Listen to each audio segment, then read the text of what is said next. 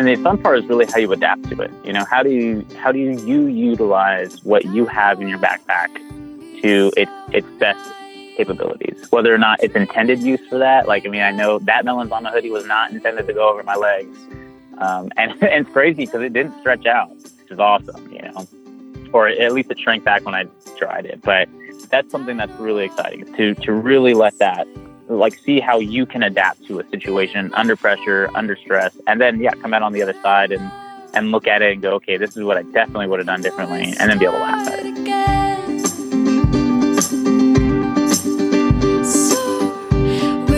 find ourselves wishing that we could stand a little Welcome to the Hiking Through podcast. I'm Erin Egan, just back from my daily walk of the same miles every single day. And this is the podcast where I talk to experienced through hikers about their adventures on the trail and strategies for successfully completing a through hike. Today's guest is Laser Goat, known off trail as Anthony Earl. He's completed the distance of the Appalachian and Colorado trails. And on the AT, he started out with a 55 pound pack, which included a different hat for each day of the week. Suffice to say, things have changed since then. And in this episode, we talk about the other side of the dilemma with whether or not to cut your toothbrush. Thunderstorms in Colorado, peanut butter trail magic, and purple rain skirts. You can find this episode and all previous episodes at hiking-through.com, where you can also find show notes, photos, and links for any gear mentioned in this podcast. You can also listen to us on Apple Podcast and all the other podcast places. Enjoy my conversation with Laser Goat.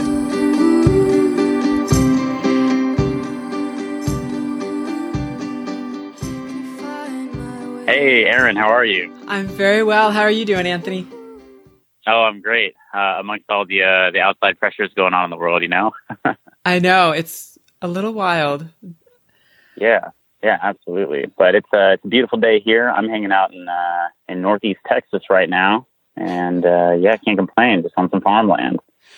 Perfect. So you're doing the social distancing thing, the social isolation. something like that. Something like that. It wasn't intentional. Um, we ended, I ended up coming out here. I've been kind of on the road uh, since early February, uh, so I ended up coming out to Northeast Texas where I play in a band out here. So we came out, do some music. The whole band was getting together work on some of our projects, and then uh, you know, kind of ended up uh, getting stuck here in a great way. So, I feel like this is the perfect time to tell stories about the trail.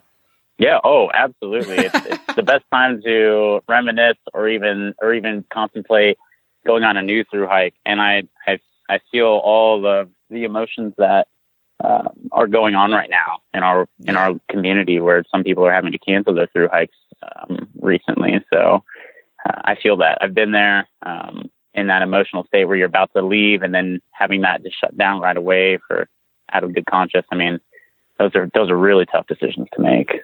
Very much so. I think that's probably the hardest part of it is just the not knowing, particularly for people who haven't started yet. You know, and you're you're kind of making decisions on the fly right now. Oh yeah, absolutely. And most of it's all based on timeline too. I mean, uh, taking off from work or, or putting a career on pause or even uh, in between school. I mean, that's not easy to plan out and project towards uh, the future. And even I'm looking at trying to do uh, another long distance in September, and uh, you know, who knows what's going to happen in September? We might be looking at a different uh, a different world. yeah. What What are you looking at wanting to do in September? Um, in September, a, a, friend and I would like to attempt the um, the Oregon Timber Trail, which is a trail that basically goes from uh, the southern border of Oregon all the way to the northern border um, up near Hood. So uh, it's it's all bike packing. So that's kind of the goal is to do a bike packing route for the first time and kind of challenge uh, myself and ourselves in a completely different capacity that we've never done before. So that one's about 700 miles and all mountains, all Oregon. So and all on bike. Exciting. And all on bike, yeah. So that's uh yeah, I think uh, as as much as I've loved uh, walking long distances, I also love being on the fi- uh, bicycle. It's just uh, a lot faster and it's just different, you know. So wanted to at least try it out, see how I feel about it. and you know, 700 miles would be a nice tryout. yeah, Yeah, absolutely. You know, the funny thing is, like with long distance, there's no real big difference between a weekend and several weeks in my mind, other than just like your mindset changes a little bit. And instead of getting to go home to your own shower at the end of the, you know, the weekend, you maybe find a, a random shower from someone who opened up their home to you or, or like a hostel or, or a hotel or whatever works for you or, or a creek or a lake, whatever works. but Those are I do awfully love cold showers, though.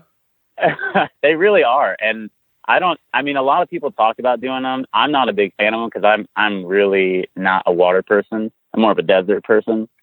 So like getting into ice cold water like that, I mean, I get in, I lose my breath for a few minutes. I kind of Yeah. splash the, the important places and then I get out and that's, that's it. And you feel good as new. I mean, you feel bright and dandy. So, It's like taking an ice bath. oh yeah, hundred percent. It's, it's like, uh, taking an ice bath to another level. Um, where the only the only things that can really hear you scream are kind of like the plants and the birds around you, and then, but your your your whole body's energized after you take a mountain lake bath or something. You know, it's Yeah. just you're completely alert. I feel it's uh, good to be alive, so to speak. absolutely, yeah, absolutely. There's nothing like that feeling, especially like when you when you finally when you touch trail this year. There's nothing like that. The the step into the unknown. I mean, there's only a couple moments in life I feel that we we get that option, you know, and and that's one of them where we finally just we're pointing in one direction and we're just going to see what happens. So, How did that go for you when you stepped on the AT? um, yeah, that was. I stepped on the AT in 2014 and started at Amicalola Falls, and I, it was it was strange because my mom stepped on the trail with me first, and it took a lot to even convince my mom that this was like uh, like people not only that our people are doing this, but that uh, that I'll be okay, and and then I'll be gone for a couple months. So that feeling, I mean, I've never. I, I tried not to, but I totally cried. Like we hugged at the at the arch. My mom walked in, maybe you know, a couple hundred yards of me, and then she turned around and said goodbye. And like this, the tears in her eyes. I was like, "Mom, it's gonna be all right. Like it'll be it'll be great. Just uh, you know, it was, it was strange for her to to let go of that. 'Cause my mom, I'm from South Texas, like San Antonio.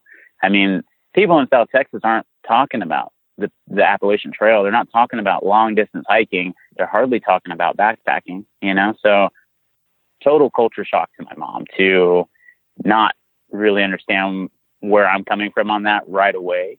And I was also I took a semester off college. I basically dropped out.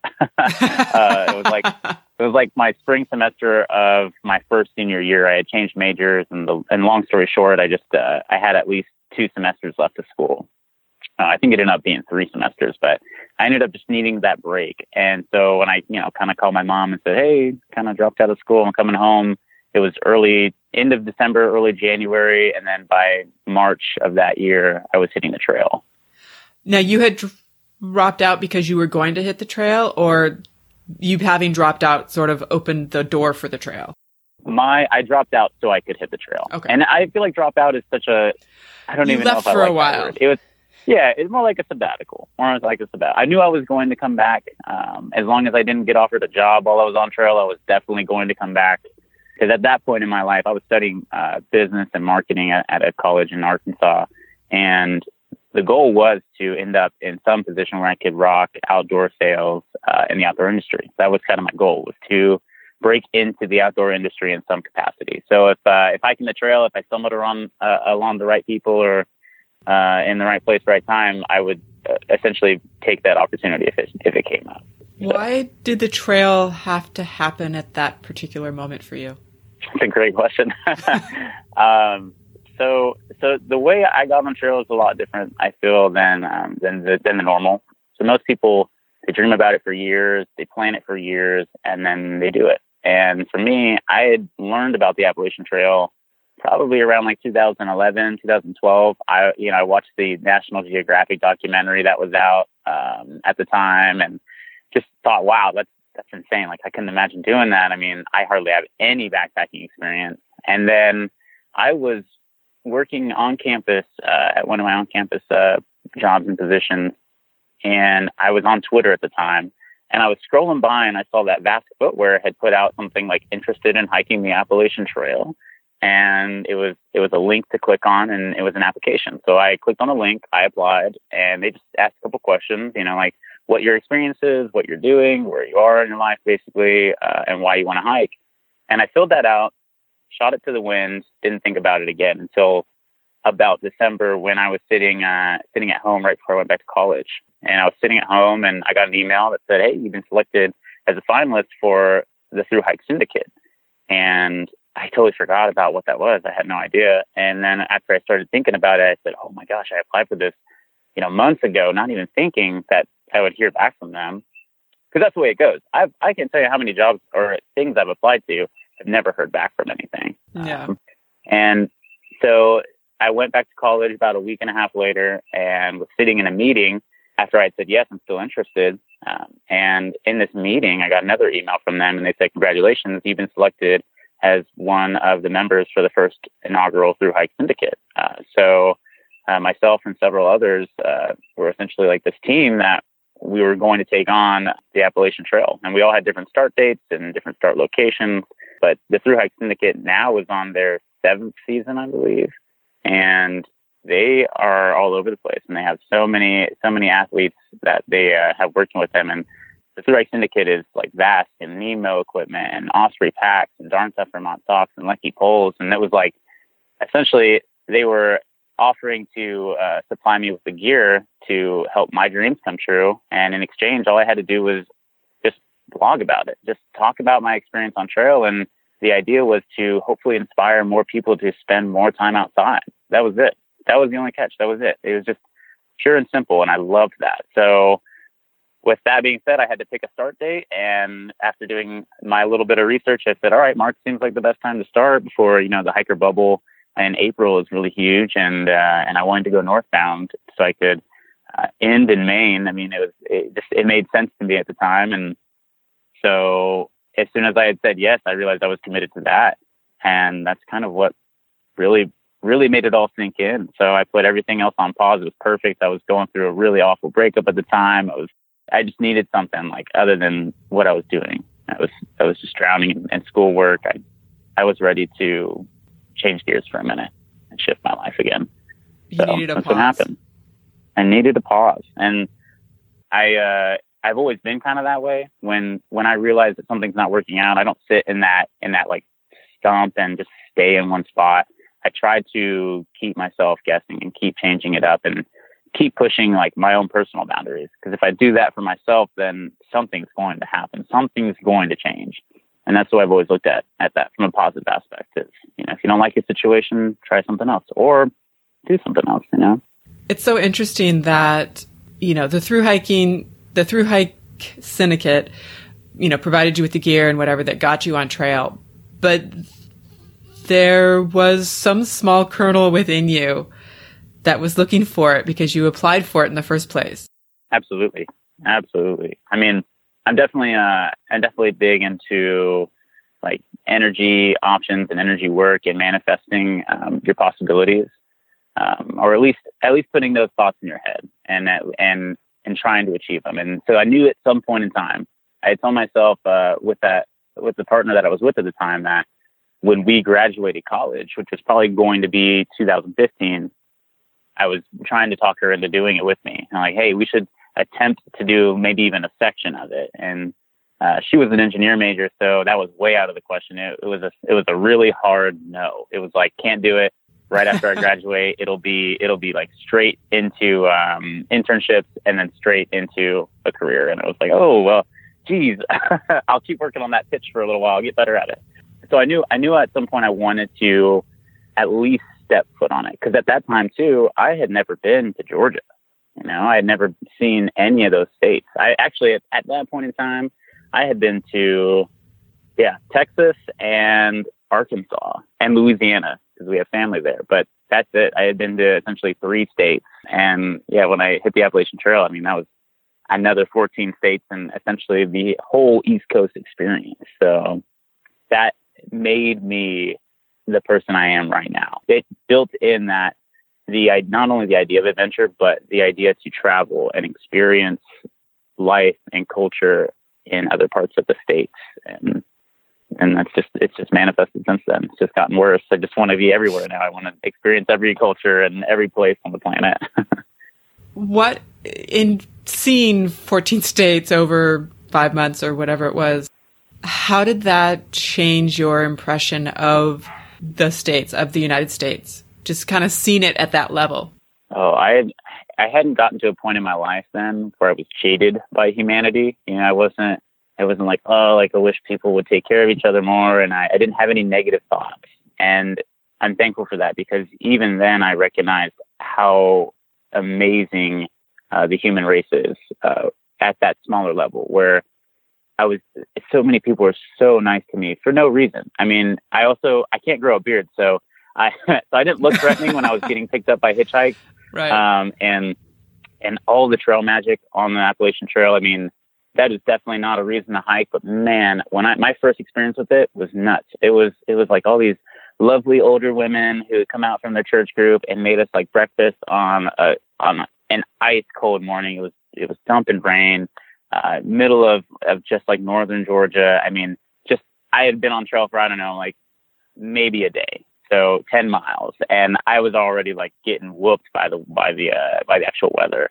And and these nice, beautiful ladies came out and and helped us out with some warm food and and just and just smiled and, and just gave us those cheering thoughts. It's like you're gonna make it, you know, you're you're gonna do it. Like congratulations for being out here. Uh, and all throughout the trail, that whole experience was was like that. It was like the open, warm hug of humanity where people were helping people. I had I had never felt anything like that, where I, I could depend on people who weren't even my neighbors, but they felt like neighbors, and then later felt like they were family. You know, that was that changed the way I looked at the world, and it changed who I wanted to be too in the world. It made it made me want to be able to give that back at some point in my life or all the time. I mean, I live in Southern Oregon now, so being able to do trail magic here and there is is awesome, and being able to give people lifts from like Callahan's Lodge into Ashland is great, you know. And even uh, I live out of my van now, so I can't really just like offer people a place to stay, but being able to at the time. Being able to, you know, bring over like 10 through hikers and let them crash in the yard or like in the house and everyone grab a shower and I can help them do a resupply and we all get all you can eat all Chinese food. It's like, those are the moments in my life that like really stick out because I know what it felt like to be in their shoes multiple times now, where you're just where you just need a little bit of help, and then someone comes out and they give you that warm hug and they say, "Jump in the truck, you know, we'll throw your packs up top and." And we'll get you to town, and we'll get you some beer, and we'll get you some food, and we'll get you a shower and some laundry. Laundry's so important. so, a new appreciation for laundry. Absolutely. Oh my gosh. I mean, you could make it last for a while, but I mean, when I started the AT, oh my gosh, I I had what the heck was I wearing? I was wearing I think I was wearing like pants. I had pants and I had shorts and I don't even know what. Oh, I was wearing like a like a dry fit shirt, so that was nice. But I think I had like several pairs of clothes when I started the AT. My pack was at least fifty five pounds, and I started with like two weeks of food. So a, a solid 15 pound food bag in my in my backpack. So yeah, I learned I learned so much from that hike. It sounds like you learned so much just from the first week. That first week was so so game changing too. I actually started the uh, Appalachian Trail with a different hat for each day of the week. Excuse um, me. So yeah, you heard that right. I had a I had brought so much gear. I'm not even lying to you. I had I laid it out all in like a hotel bed the night before, and it took up a whole like you know queen size hotel bed of gear. I just had so much. I don't know. I have no idea what I was doing. I just I was prepared at least, but I definitely I brought a different hat for each day of the week. Uh, partially because I like hats, and the other part because I thought it'd be hilarious. You know, like excuse me, walking up to someone on trail, on Monday, and then on Wednesday you see him again. They're like, "Wait a minute, aren't you wearing a different hat?" And then like on on Friday, even like wearing a completely different hat, kind of just throwing people for that loop. Like, does this guy really have this many hats? And that got old real quick. I think I sent those home like uh, at, at the first uh, at the first mailbox. So, but I did. I started with them. I I didn't know what to expect. I even had, you know, like no no knocking on plastic cups, but I had like my little like plastic REI cup for the longest time until it cracked. And now I don't even think about carrying a, a cup to drink like tea or, or you know any liquids out of. I just use my pot and I drink out of that. So it's uh it's funny how how the times have changed because now I don't even you know I, I wouldn't even think about bringing multiple hats. So I would just I would I would almost go to a trail without a hat and then find a hat in like a hiker box and steal that hat and then just rock and roll.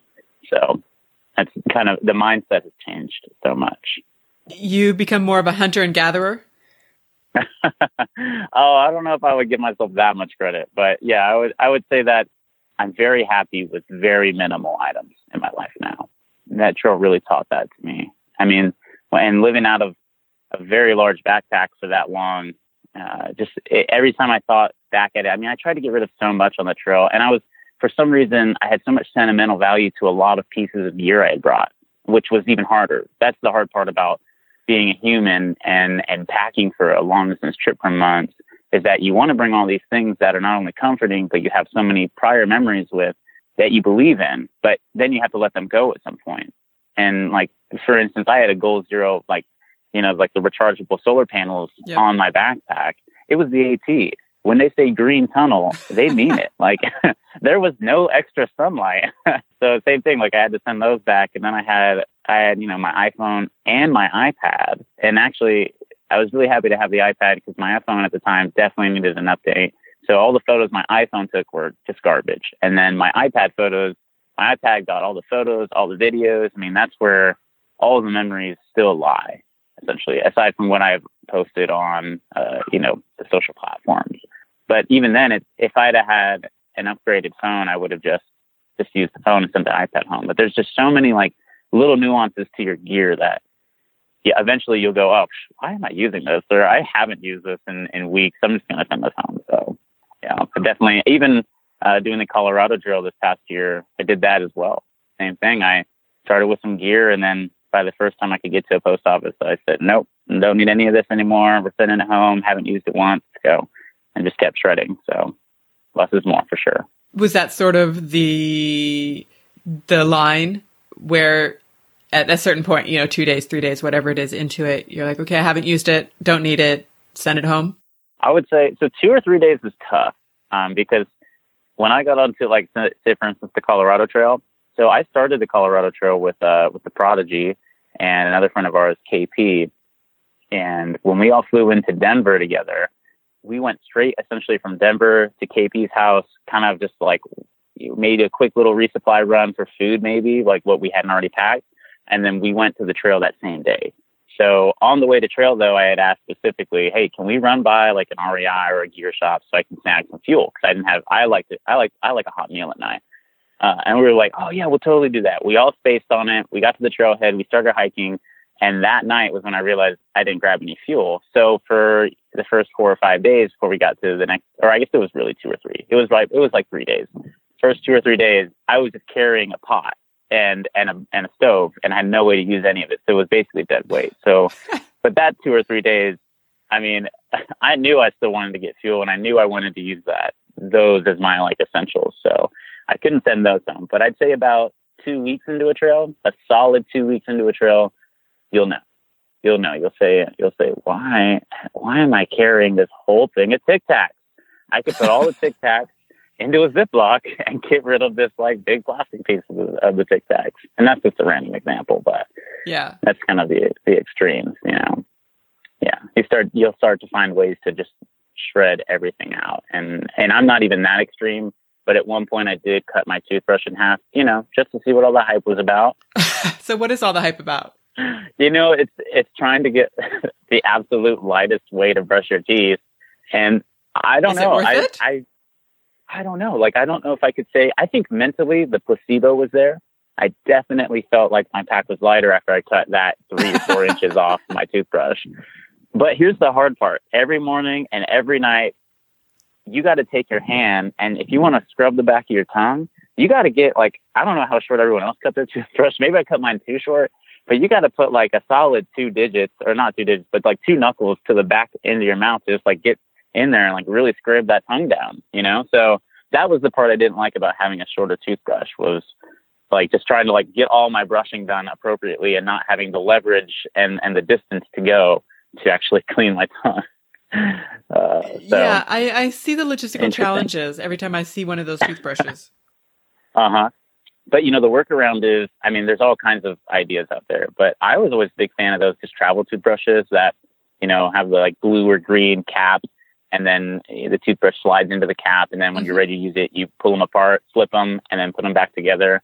I always Yep. like those. I mean, they're pretty light, and then you don't have to worry about your toothbrush, you know, brushing up on anything else in the bag. I don't want, I don't want my toothbrush to like be brushing up on on like my uh my tent stakes or anything like that. You know. And once again, extreme example. That that's not how I work. but it's That's not it's nice actually how you pack, but no, not at all. Everyone's thinking like, "Oh, what the heck?"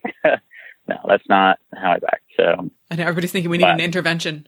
yeah, but it was interesting to do it because you know when I on the AT in 2014, ultralight. I don't know that I could say that ultralight was as predominant as it is now as as a mainstay topic or even a cultural must. It feels like it feels like a peer pressure thing at this point where it's like, oh, your your pack is how many pounds? Geez, check that base weight. You know, like people some people can get in their heads about it. And then it can it can really be like a kind of like a social bullying kind of thing where where you start like looking at your pack going, oh man, like maybe they're right. Maybe I shouldn't have brought those seven hats, you know? Like, but those, I feel like everyone learns at a different rate on that. Like, I mean, you can do the research and you can find all the things, but I'm a huge fan of just starting out with gear and then, and figuring out from there because not everyone has that budget anymore and not anyone or not everyone does that kind of research. They don't really need to be ultralight. But at my time on the AT, people were already starting to do it. You know, I saw, I saw the nuances and I saw people cutting their toothbrushes and, and I, in my head, I was thinking, ah, I don't know about that. I saw my electric toothbrush. I was good to go. but yeah, I mean, it, just everyone's, everyone's different on that, I guess.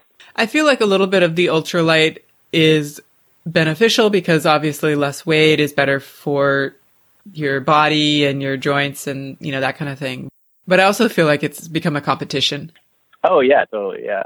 Is smaller and, and everything else. And I, I know a ton of amazing, great people who are ultralight and, and incredible humans that would never make you feel that way. But I've also met the others that will make you feel that way. If they look at your pack, they, you get some judgment. And, and I don't know if that's like a superiority thing or not, but I've, I've always looked at it this way that I'm more of ultra comfortable. I'm very happy being ultra comfortable. So I try to stay pretty lightweight um, overall for my gear. And then I also try to make sure, like, sleep is the biggest thing to me on trail. I mean, uh, if you're not sleeping well, you're going to have an awful experience. But if you can, if you can have a night, if you can sleep every night, or you can go to bed every night knowing you're going to pass out on your on your favorite pad or your favorite pillow or your favorite sleeping bag or down quilt, I mean, you're going to wake up the next day and you're going to feel refreshed, and that's that's big for me. I love sleep. So what has your your sleep kit evolved to? So my sleep kit devolved and then evolved again. Um, Oh, so I started out, yeah. So so on the AT, I had uh, the full Nemo system. I had like the Nemo tensor pad um, from back in the day, and then I had like the big Nemo, um, the spoon bag, the Disco 15, I believe is what it was, and then. Uh, and I didn't use a pillow at the time. I think I was just using my my jacket. Oh, I think I was using my jacket. Um, but so I started pretty much like all the all the bigger, heavier essential gears because I knew it was going to be cold and I knew I wanted to be comfortable on the AT. Um, and I never experienced anything like that. Um, for instance, that the first time I saw snow, like real snow in the woods, was on. Uh, it was like my first time in the Smokies. So a couple weeks into the trail, essentially, and I've never been more cold in my life. And that gear essentially felt it feels like it saved my life. Uh, but from there, I went to this trail on the Colorado Trail, and I had this recycled foam pad. I was working a, I worked for REI for almost four years, and I recently um, finally decided to split ways. And one of my buddies worked in shipping, and he would have all this, all this material that we would essentially, we would sometimes have to throw away. We wouldn't know what to do with it. So he he would take that extra material and he'd find things to do with it. He'd use it in the in the back warehouse for like extra padding or extra storage for um, for our kayaks or any of our larger items that wanted to protect from damage. But one day he snagged me a piece, and it was just like this really thin, like quarter eight inch foam, um, like you could buy online from any of the major ultralight companies. Uh, and he brought it out and said, "Hey man, we should try this out because he's like interested. He wants to get to his pack level where it's it's pretty light." And if anything, it was it was like a nice cheap yoga mat for us. And I thought, yeah, I'll give that a shot. And I liked it so much that little quarter foam that I decided I would start the Colorado Trail with it as my like sleeping pad. Mistake, huge mistake. I didn't sleep the first week at all. Like just every night I was just tossing and turning. Was very uncomfortable and was not very warm. So then the next time we got to go to a, uh, a gear store, we ended up having to we caught a bus and then we hitchhiked into Dillon, Colorado. Went to an REI there, picked up the uh, the REI Flash Pad because um, it's great. It's a great price, and I've had it for a good while now. It's warm, it's light, um, so I rocked it. So I got that pad. I was also using um, the REI Igneo 17 sleeping bag. Uh, so also still a light sleeping bag. I haven't gotten to a point where I can afford any of the down quilts. I'm really interested, but the light sleeping bag was was easy enough. And I kind of use that sleeping bag as a quilt for the most part on the trail until it got really cold. Uh, and I don't usually use a pillow. I kind of I go back and forth. I'm always kind of like I'm weird where I, I kind of think, oh, if I use a pillow too much, my neck's gonna be in a weird position the rest of my life or whatever. So I kind of try to vary it. So I'll use the pillow some nights. I won't use the pillow others. It kind of depends. But I'm using one of those. Uh, it's the Hyperlite Mountain Gear pillow that can like flip out into itself. Uh, so it's kind of like Dyneema, uh, essentially, and then it has like a Polartec fleece on one side, and oh, okay. it's nice because you can you don't have to leave the polar fleece out, so it'll touch your toothbrush and your tent poles, like I was talking about earlier. But you can flip that in inverted essentially, and then use it as a storage sack as well. So I'll use that with a down jacket, and I'll throw my down jacket in there as a pillow for most of the nights. Um, but that's, I mean, for me, that that's what's working. uh, I still want to still want to keep like upgrading and figuring out the system a little more. I've tried the egg carton, you know, the uh, the Thermarest mm-hmm. uh, Z Rest pad. Uh, that is an entirely different breed of of uh, comfort. So I'm I've tried it. I'm not I'm not there yet. I'm not that hardcore because um, I, I tend to I used to be just a back sleeper. And then for a while, I was just like a stomach sleeper and I could just kind of work that. And now I, I'm kind of more rotisserie style, but I tend to fall asleep and wake up on my shoulders. So I'll wake up, you know, on my left or my right shoulder, and then my neck will definitely have a crick in it. So I'll, I'll definitely need the pillow for that. But if I'm sleeping on any of the of the uh, Thermarest Z-Rest pads, I mean, at that point, I, it's just too close to the ground. It's not comfortable. And yeah. and I'm big on comfort. I want to be. I can deal with almost any kind of weather and a lot of uncomfortable situations, but sleeping, I mean, that I dream. I'm a dreamer. So, like, if you mess with my dreams, now you're messing with me. It's like, uh, so I want to be able to have a good night's rest uh, and sleep through the night at least. So I'll I'll carry the little bit of extra weight for the sleeping bag and the sleeping pad for now. yeah. Well, and the pillow maybe. It feels like the your sleep system and your the sleep system's ability to to make you comfortable and allow you a good night's sleep and keep you warm and all of that kind of stuff is sort of the saving grace when your whole day has been uncomfortable potentially. Absolutely. That's uh that's one thing that I look forward to. I mean, actually it's the second thing. The first thing is is a hot meal. And same thing, I've tried the no stove, uh, and some people they love it. They rave about it. It works for them I'm not. I don't like cold noodles. I want to have like. I'm a I'm a pretty normalized guy on trail. Like I do like double ramen, one tuna, and then I bring my own spices and maybe throw in some of the cheese block I was eating at lunch, and maybe throw in some chips or some tricolored tortilla strips in my in my soup, and that's my soup, and that's every night. That works for me. It works in my digestive tract. I never feel like bogged down energy wise the next day, um, and and I and I always eat the whole thing. You know, so I figured out what I like to eat at night even when I'm fully exhausted, I can still eat the double ramen tuna with whatever else I throw in there. So I look forward to that. I look forward to cooking that up and then jumping into my tent and sleeping bag uh, or or whatever my setup is at the time and passing out. Like that, I know those things about me, and that's pretty much the goal. Just make it there, and and I know I'll have that hot meal ready. You'll have so, that comfort. Hundred percent. It is. It is comfort, especially after a long day in the rain. Or I mean, and I loved the Colorado Trail. I think I've never been more scared in my life on a daily basis, though, due to the uh, the amount of lightning and the frequency of thunderstorms at high mountain passes and elevations. Uh, so every end of the day, I, I was like the, the biggest sigh of relief to have made it because on that trail, I felt every day I'd wake up around like six, six thirty, be walking by seven, and then try to knock out I usually try to do at least like 10 to 15 miles before noon. Uh, and hopefully by that time I've made it over all the mountain passes. Uh, and then after that, you know, continue with my day and see how far I go. But in between, I would say like 11 a.m. and, and really like 3 p.m., that whole window is potential for thunderstorms, uh, in the mountains. And that's when I'm trying to do my, some of my biggest mile, like the biggest chunk of my day I'm trying to get through in that moment. So, yeah, every night after that, I, I when I sat down and, and started making dinner, I was so relieved. And and I also when I start cooking dinner, I mean when I turn on the I like get to camp, I go grab water, I filter it, and I start cooking before I start doing anything else. And so while the burners going, while the noodles are cooking, from there I start setting up my tent, my sleeping pad, my sleeping bag, filtering extra water. But that way by the time I'm done like with base camp set up, dinner's ready and I don't have to sit around and wait for dinner to be ready. I can just basically eat dinner. So it's always been great for me. You have your routine. Your that's yeah, my your system. Uh huh. Yeah. yeah, yeah, and it's a great feeling whenever you're actually eating dinner and you see everyone else they're like barely getting started, and and then you can go to bed. You know, you can see you guys in the morning or see you guys tomorrow. so. Or you can stay up. I, I'm also guilty of staying up too long too. So if the conversation's rolling and maybe a fire's going, it's really hard to walk away. Moments in life you'll never forget. Some of the best stories are told around the campfire.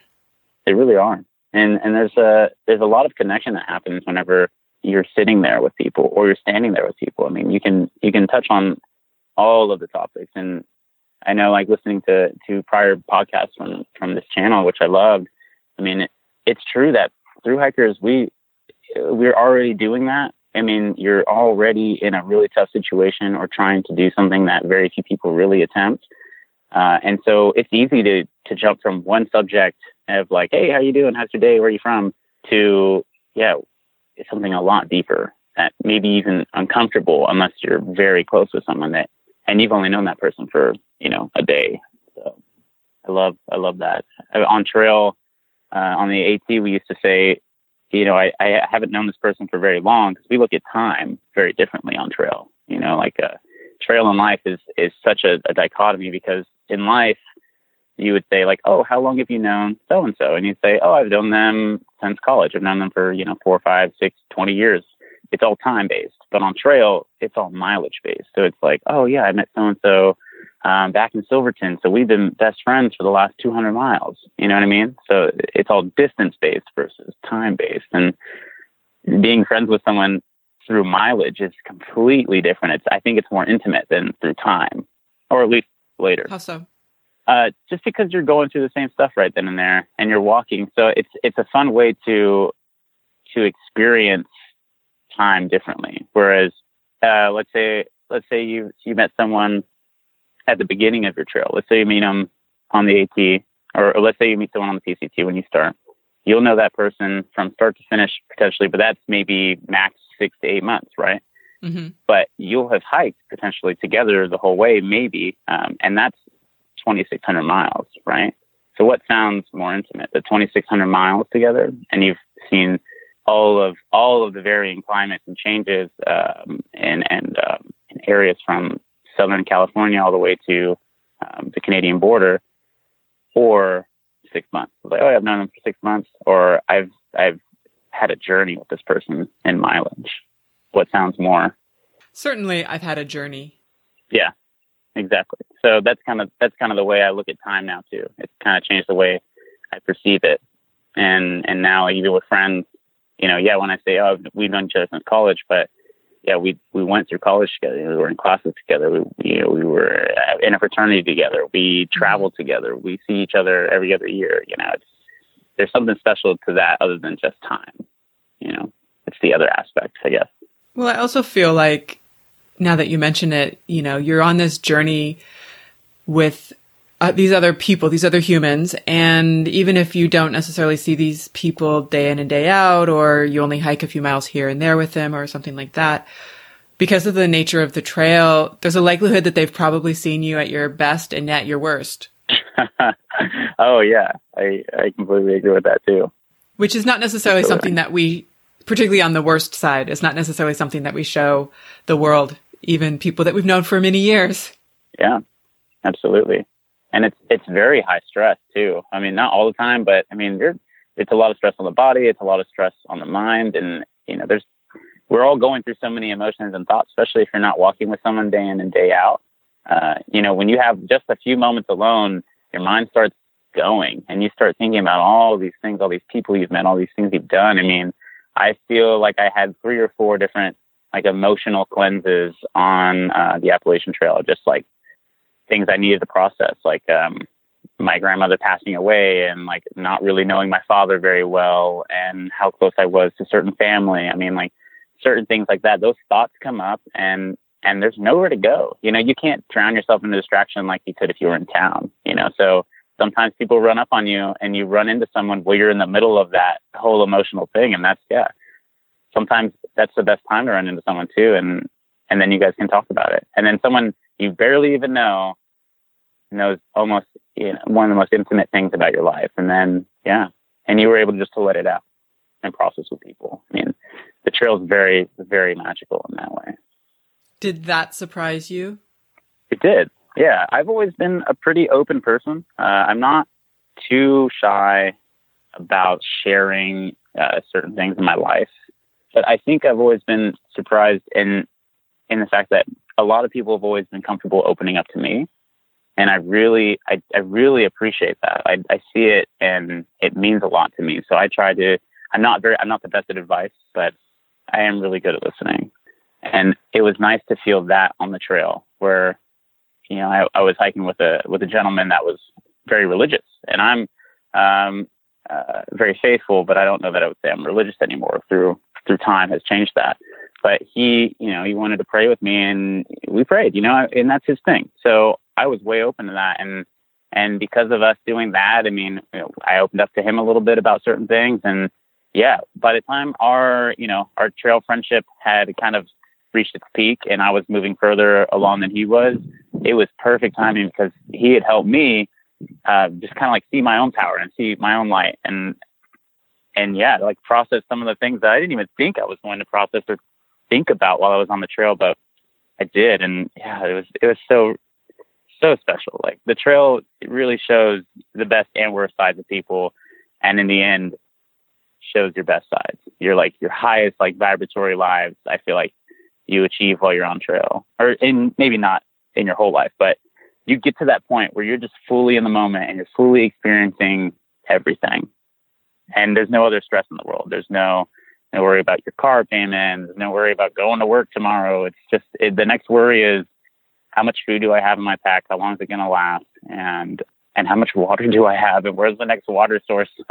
like it's very simple, and I love that about trail. Were you able to bring that off trail with you? For a while, yeah. I think, I think uh, these days now, now after doing like that second through hike, I've I've figured it out a little bit on that timeline of post trail, and I don't really get the post trail depression. Some people do, and and I totally I know it's a thing. I believe in it. Um, I've always went from trail back to real life and having to knock out a bunch of different things. Uh, so I've been distracted essentially, but I understand it. And I try to live my life the way I do on trail, but it's really hard because on trail, I'm, you know, I'm in that full encompassing moment. And, you know, when I, when I leave trail and I hit a town or I hit a, a road, I start hitchhiking and then I'm still at the whim of the universe. And then when I get to town and I get out of town, I'm still at the whim of the universe. Like anything is possible in those moments where it, I still believe life is that way. Um, but when you're back in society, there's so much structure. So it's, you know, I can't just like decide I'm going to run to town and be like, you know, I don't feel like driving today. I'm going to hitchhike it. like that's not something you do. Um, so it's it's hard to keep those those things alive and living in those moments because we get into our routines in society when we get back. But it's yeah. there. You know, I I try to make sure that I'm very open to ideas and I'm very open to experiences. So I I I say no when I need to say no, but if there's an opportunity to go somewhere or do something, I'm I'm pretty down usually, unless I have something that I really have to get done. I will go have that experience because I have no idea what's going to happen on the other side of that experience, and that's the way I feel through hiking is every second of every day, you know. And it's all decisions. It's all. It's not, I guess it's not always all decisions, but you know, when a thunderstorm is looming in the background, you have a decision. When you have enough food to go to the next town? That's a decision. Or do you want to go into town with the people you've been hiking with? That's a decision. You know, there's there's a ton of decisions on and off trail, but the mentality I have coming off the trail, I try to keep that as as alive as possible.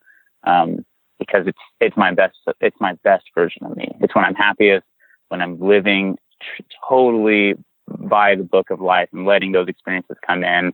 Um, I try really hard. I think everyone tries really hard, but it's not easy.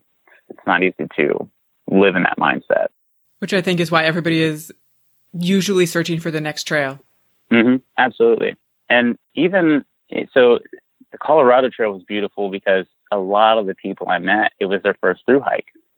And it was really exciting to see that. Because I, I don't feel like I see that anymore, especially because I'm not on trail all the time. But it was it makes me smile because there they are. They're they have no idea what's going to happen next. They're you know, halfway through, a quarter through, at the third, you know, their last quarter of the of the trail is coming up, um, and you can see them. They're just like the gears are turning because they know that they want to do it again, and maybe they want to do a longer trail, or um, or maybe they want to do something completely different. But yeah, it's it's always kind of once you get the taste, you want that next trail because you feel how freeing it is, and and I feel like you it's your best self, hundred percent. I mean, there's nothing better than walking every day and being in great physical health and eating whatever you want to eat and ma- meeting the purest, kindest people every day. I mean, that's that's so special to meet people like that, and then have essentially lifelong friends. Do you feel a little bit like it's uh, our ancestors coming out? Our ancestors coming out. Yeah, just in terms of the you know the walking the the camping the you know small gatherings of people um, hmm Yeah. around Yeah, the fire that kind of thing Absolutely. Yeah, it, it is more of a of like a primal version of ourselves, uh, and maybe that's why why it's so easy to connect, and why why it feels so good. It's because it's it's hardwired in our dna exactly it's like it's in our it's in our DNA for sure. Yeah, that could that could be a hundred percent of the reason why. Yeah, I mean, even this trail, even on like the Colorado Trail, all the first time through hikers kept asking me, you know, what's my next trail, and I at the time hadn't even thought about it. I was having so much fun just on the Colorado Trail. Uh, but I knew that as much hiking as, as I love to do and, and having two trails now done, I knew that I wanted to try like a, a different discipline. Uh, so definitely I would love to eventually do like the Continental Divide Trail one day, perhaps. Uh, but I'll probably do that on a bicycle. I'll probably bike pack that. And then um, I was raised around horses, so I would probably attempt the PCT on horseback as well. Um, and then essentially, if I did a triple crown, I would do it where the whole triple crown was something completely different than that than has been attempted before, and it would just be a triple crown of full on um, mastery of different disciplines and different um, styles of travel. So that, at it feels a little thought. bit like a, a triathlon a triple crown triathlon type of thing Oh, 100%. Yeah. Now, yeah, that that would be that would be the goal for me, but just to do it different. I'm kind of I've always been like that, like just like I hear different than everyone else and want to do it a little different. Yeah, I think that'd be fun. It's fun to challenge yourself in different ways hmm Absolutely. Yeah, there's um there's so many possibilities in the world of of long distance, and I I think that's what's beautiful. Even though there's a there's a lot of people attempting trails these days, and it's very it's a very popular subject. Uh, you know, a couple years ago, eh, there was there was brands and major retailers that weren't even looking at through hikers as potential um, you know clients, and now those major brands are starting to see that that's who they are. They're that's a huge part of their market, and that's who is coming in every season preparing is for some form of long distance, uh, and that's that's really beautiful to see because you know I I don't know that everyone needs a dose of wilderness in that capacity, but but having that dose is so life changing for the good. I don't know anyone who's ever left a long distance trail and and not felt like they could accomplish any of their dreams or anything they wanted to do. Well, I feel like particularly when you complete and even just do for any length of time a long trail, the things you find out about yourself, the way that you face fear, the way that you face frustration, um, you know, the way that you'd face the monotony of it hmm has to change you, has to mark you in some way. Absolutely, absolutely, and it's it's nice to uh, to see that kind of that side of yourself as well. Uh, not only from from seeing like what you do in those high stress situations, but um, how you how you cope with it afterwards. Uh, so like for me, as much as I love long distance, I will get off trail as fast as the storm's coming in sometimes, just because I know there's pizza and beer in town. You know, like I'm okay with that. I I can live with that, and I can stay in town for a couple of days to avoid really heavy storms.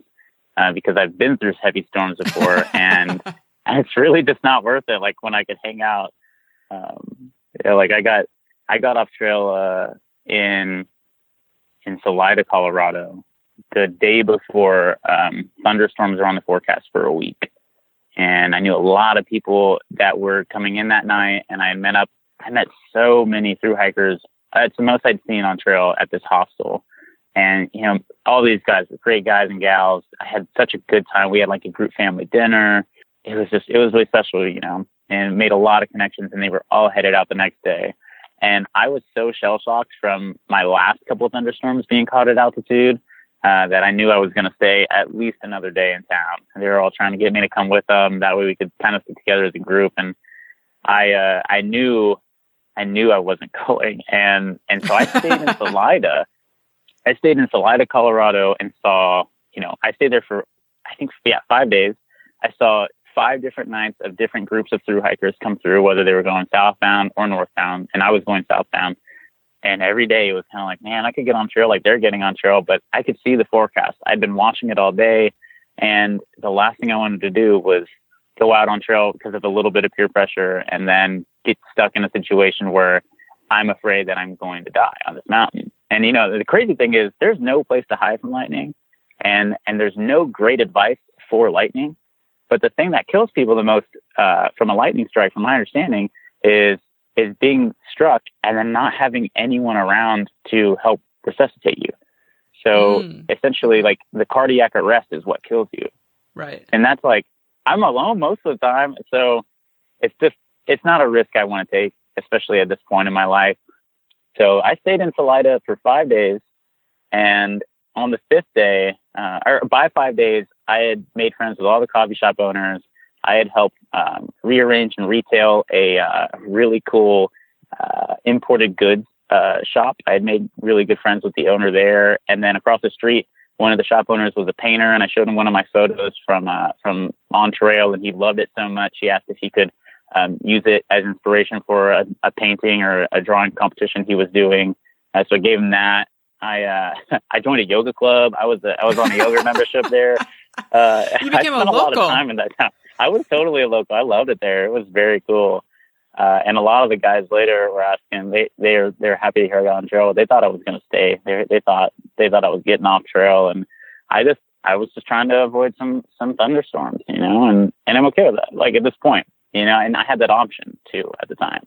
A lot of people don't always have the option to uh, get off trail and stay in town for that long, or um, or they're on a time crunch. And I was able to manipulate my my time plans uh, to where they worked out where I could do that. So it was nice. Otherwise, the pressure of getting back to like a flight or the pressure of getting a getting a ride uh, can be the reason or the difference between you being stuck in that thunderstorm or not. So true. Yeah, it's nice to nice to be flexible, essentially.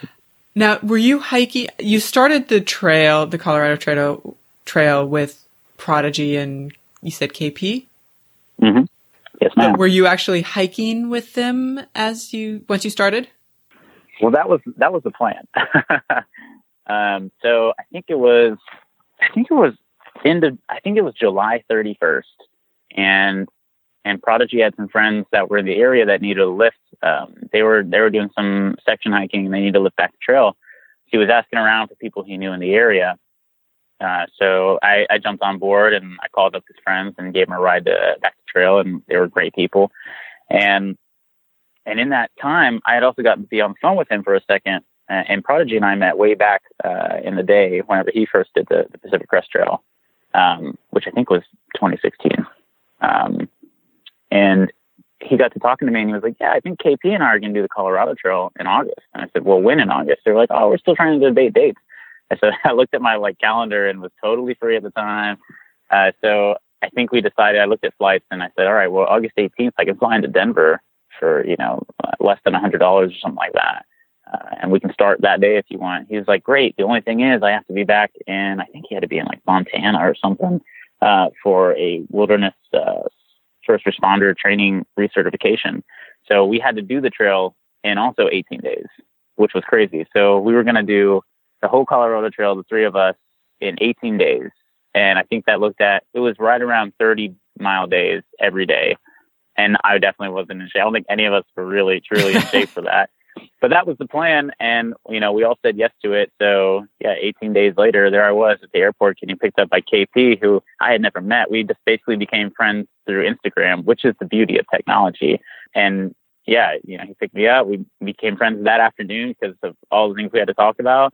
And we hit the trail all together and we spent, uh, we started hiking that day and we didn't get very far. we started like in the afternoon it might have been like one or two in the afternoon when we actually hit the trail.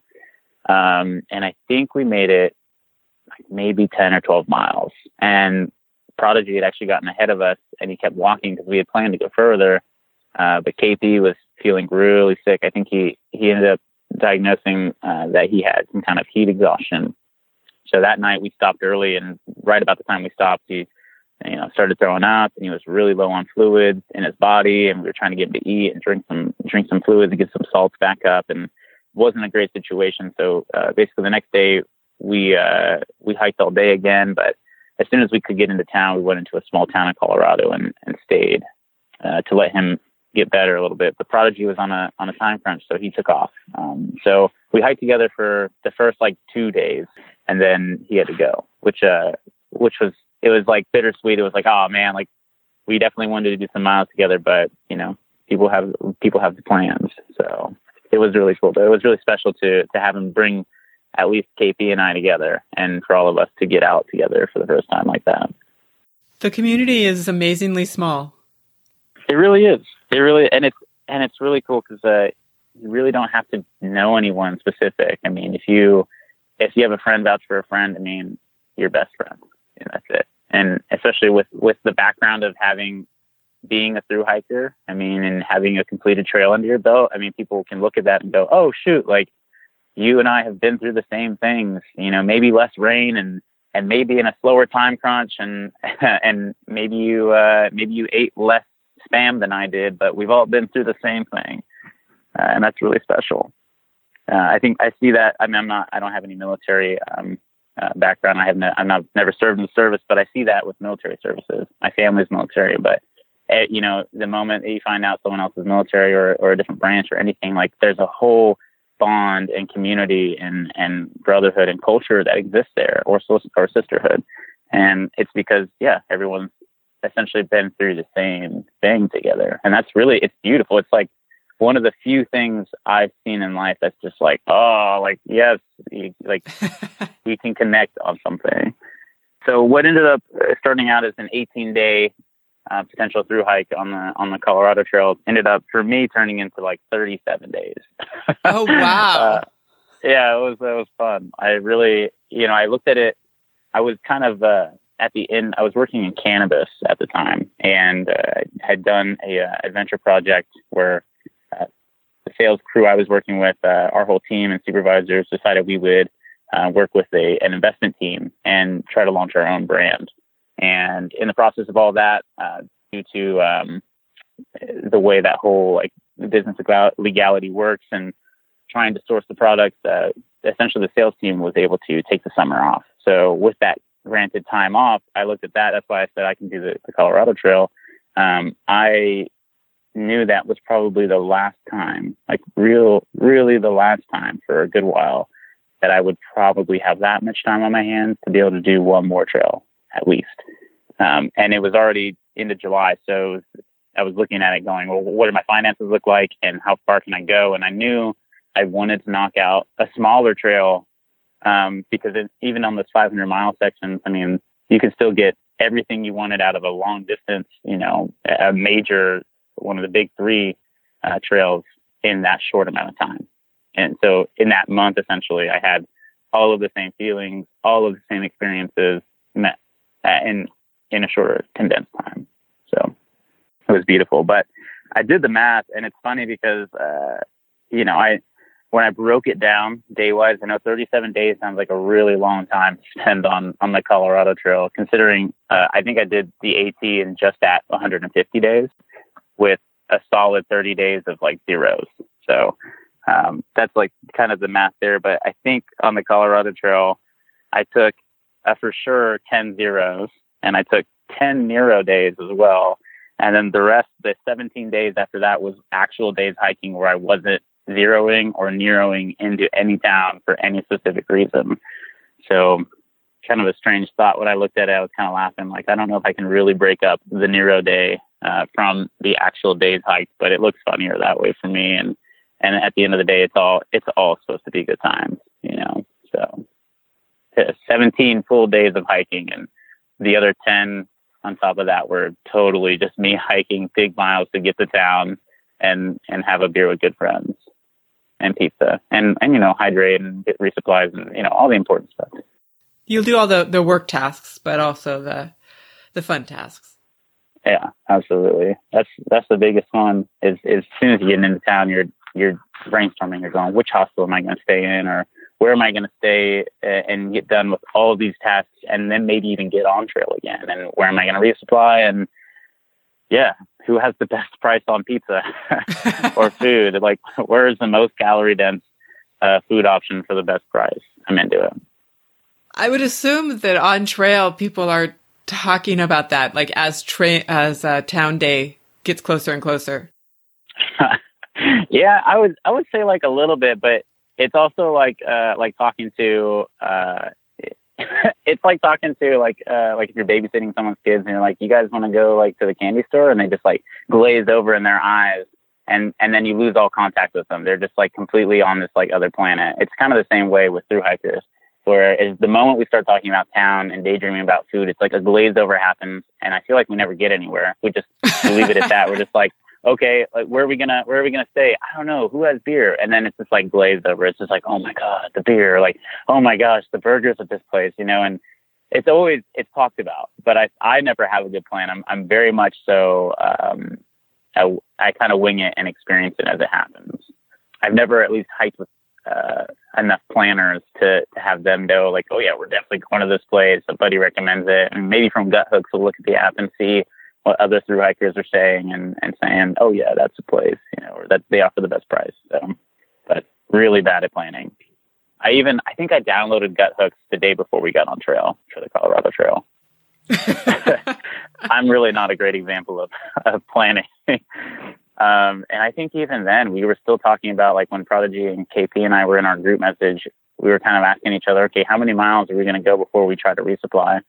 And you know, it was kind of just been up in the air. I think it was anywhere between 30 to like 60 before we were thinking of resupplying. So I just grabbed a couple days worth of food and looked down at my legs. I'd been cycling all summer and was like, you got this, you know, you can do this.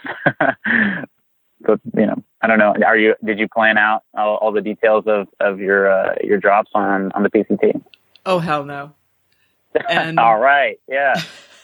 I, I've sort of got the first, two weeks ish, 10 days ish. Uh, but after that, after that, I'm sort of going to do what seems to be working that I discover once I get on the trail. Mm-hmm. Absolutely. I agree because, yeah, having never done it before, you know, I, I honestly, I don't know what food will taste good you know, day after day and how much food am I really going to consume? And, oh, yeah. Um, you know, how many miles can I realistically do? I'm, I'm making an assumption about what my body is going to be up for, particularly at the beginning, but I don't know. So that's a great way to look at it. I, I even so like the AT, uh, I had tried to plan food drops and got a couple in and made a couple happen. But by the time I was getting to those food drops, I, it was completely off of what I was trying to eat and what my body really wanted and was digesting. So I'm, I'm glad you have it from that perspective.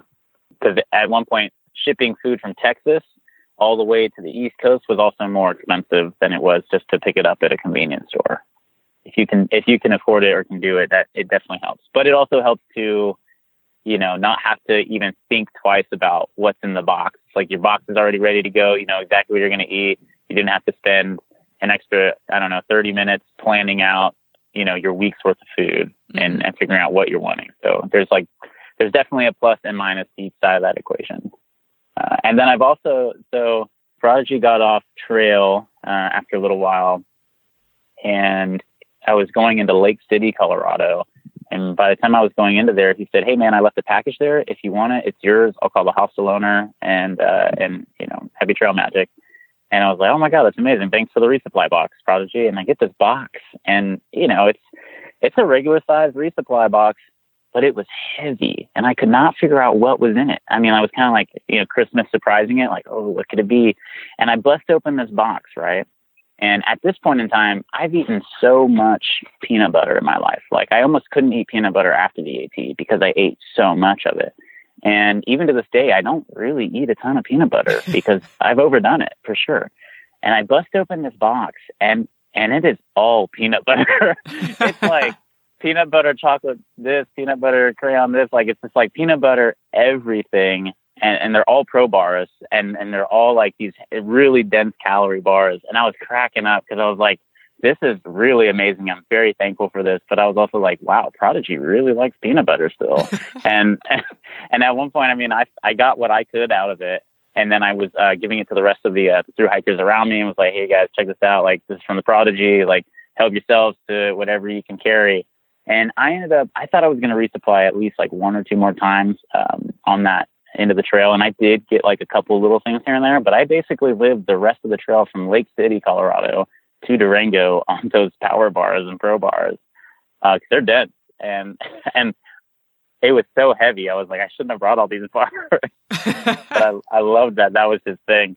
And I even I, I still I still reach out to him about that. I'm like, you remember all those peanut butter bars, brother? Actually, I could totally see you uh, reaching out and going, peanut butter? Really? That's what I did. And even I joked because after, of course, right after I got off trail, um, I still had a couple peanut butter bars left for like three weeks. So I would send in pictures and be like, hey, check out this resupply it still lasting me. And then uh, my mom had never had a pro bar for one. And, and, and we, she picked me up at, in Durango and we kind of did this big like road trip together afterwards and basically saw the whole Western U.S. together. Uh, and my mom was like, "Oh, I've never heard of a Pro Bar." I said, "Oh, check this one out, mom." And I hand her, I have this like little grin on my face. I'm like, "You're gonna like this one." I hand her like this peanut butter chocolate one, and you can see like my mom's gears turning as she's biting into it, going like, "Hmm, hmm, don't, hmm," and she can't tell if she likes it or not. And she finally like finishes that first bite. She was like, "Wow, that was uh, that was dense." And I was like, "Yep, it was right." I, my mom couldn't even finish the Pro Bar, and and even a couple bites. So I was I was loving that. Nothing against Pro Bar. Love Pro Bar. They're dense. You know, just the peanut butter ones, they stick with you for sure. Well, it's funny to me. Actually, Pro Bar is one of the, the bars that I've picked up.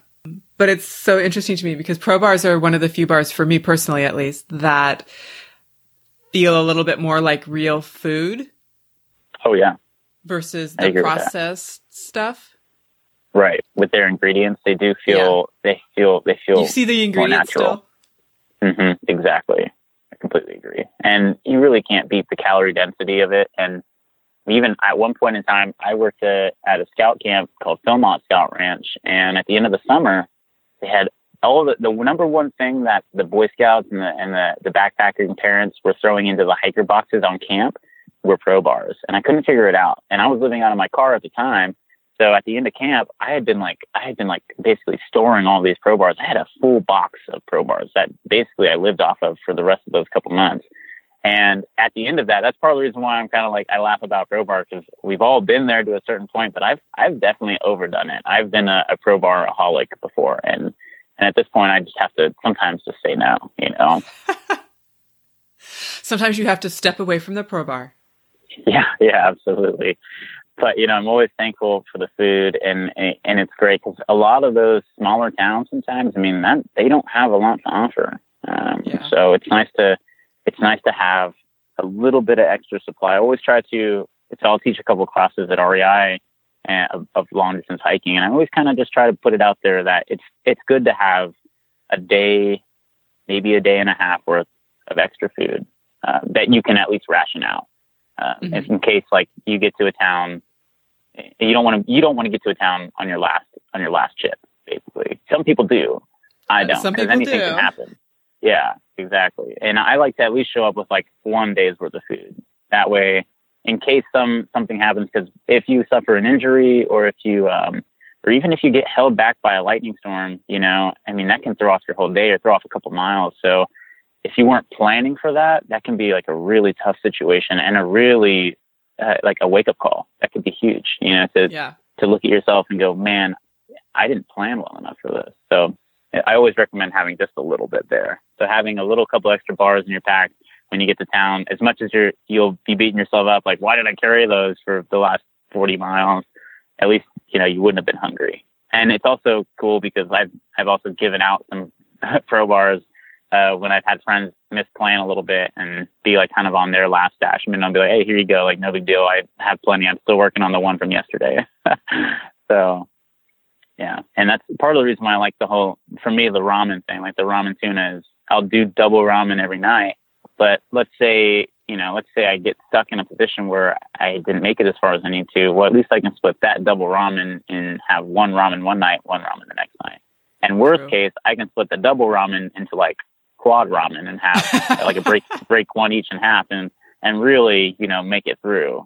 It'll be tough, but at least that's the way I look at that. Whereas like a, a mountain house meal, you can't really unless unless you have a pod as well that you're cooking it in or something. I mean, you can't really ration it that well um, and split it up quite the same essentially with the same like um, comforting feeling. Whereas like you know hot noodles, they're always comforting or cold noodles, whatever you decide to do. You know.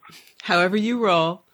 Exactly, exactly. It's all worth the experiment. I mean, it's it's worth the try. It's the same thing with like cutting the the toothbrush in half. It's it's worth the try. You know, I even I got rid of my I had to do the spades for a while and loved it. Probably turned everyone on uh, like at REI to the Deuce of Spades because uh, all my all my coworkers were like, "What's a Deuce of Spades?" Like, you don't know what a Deuce of Spades is?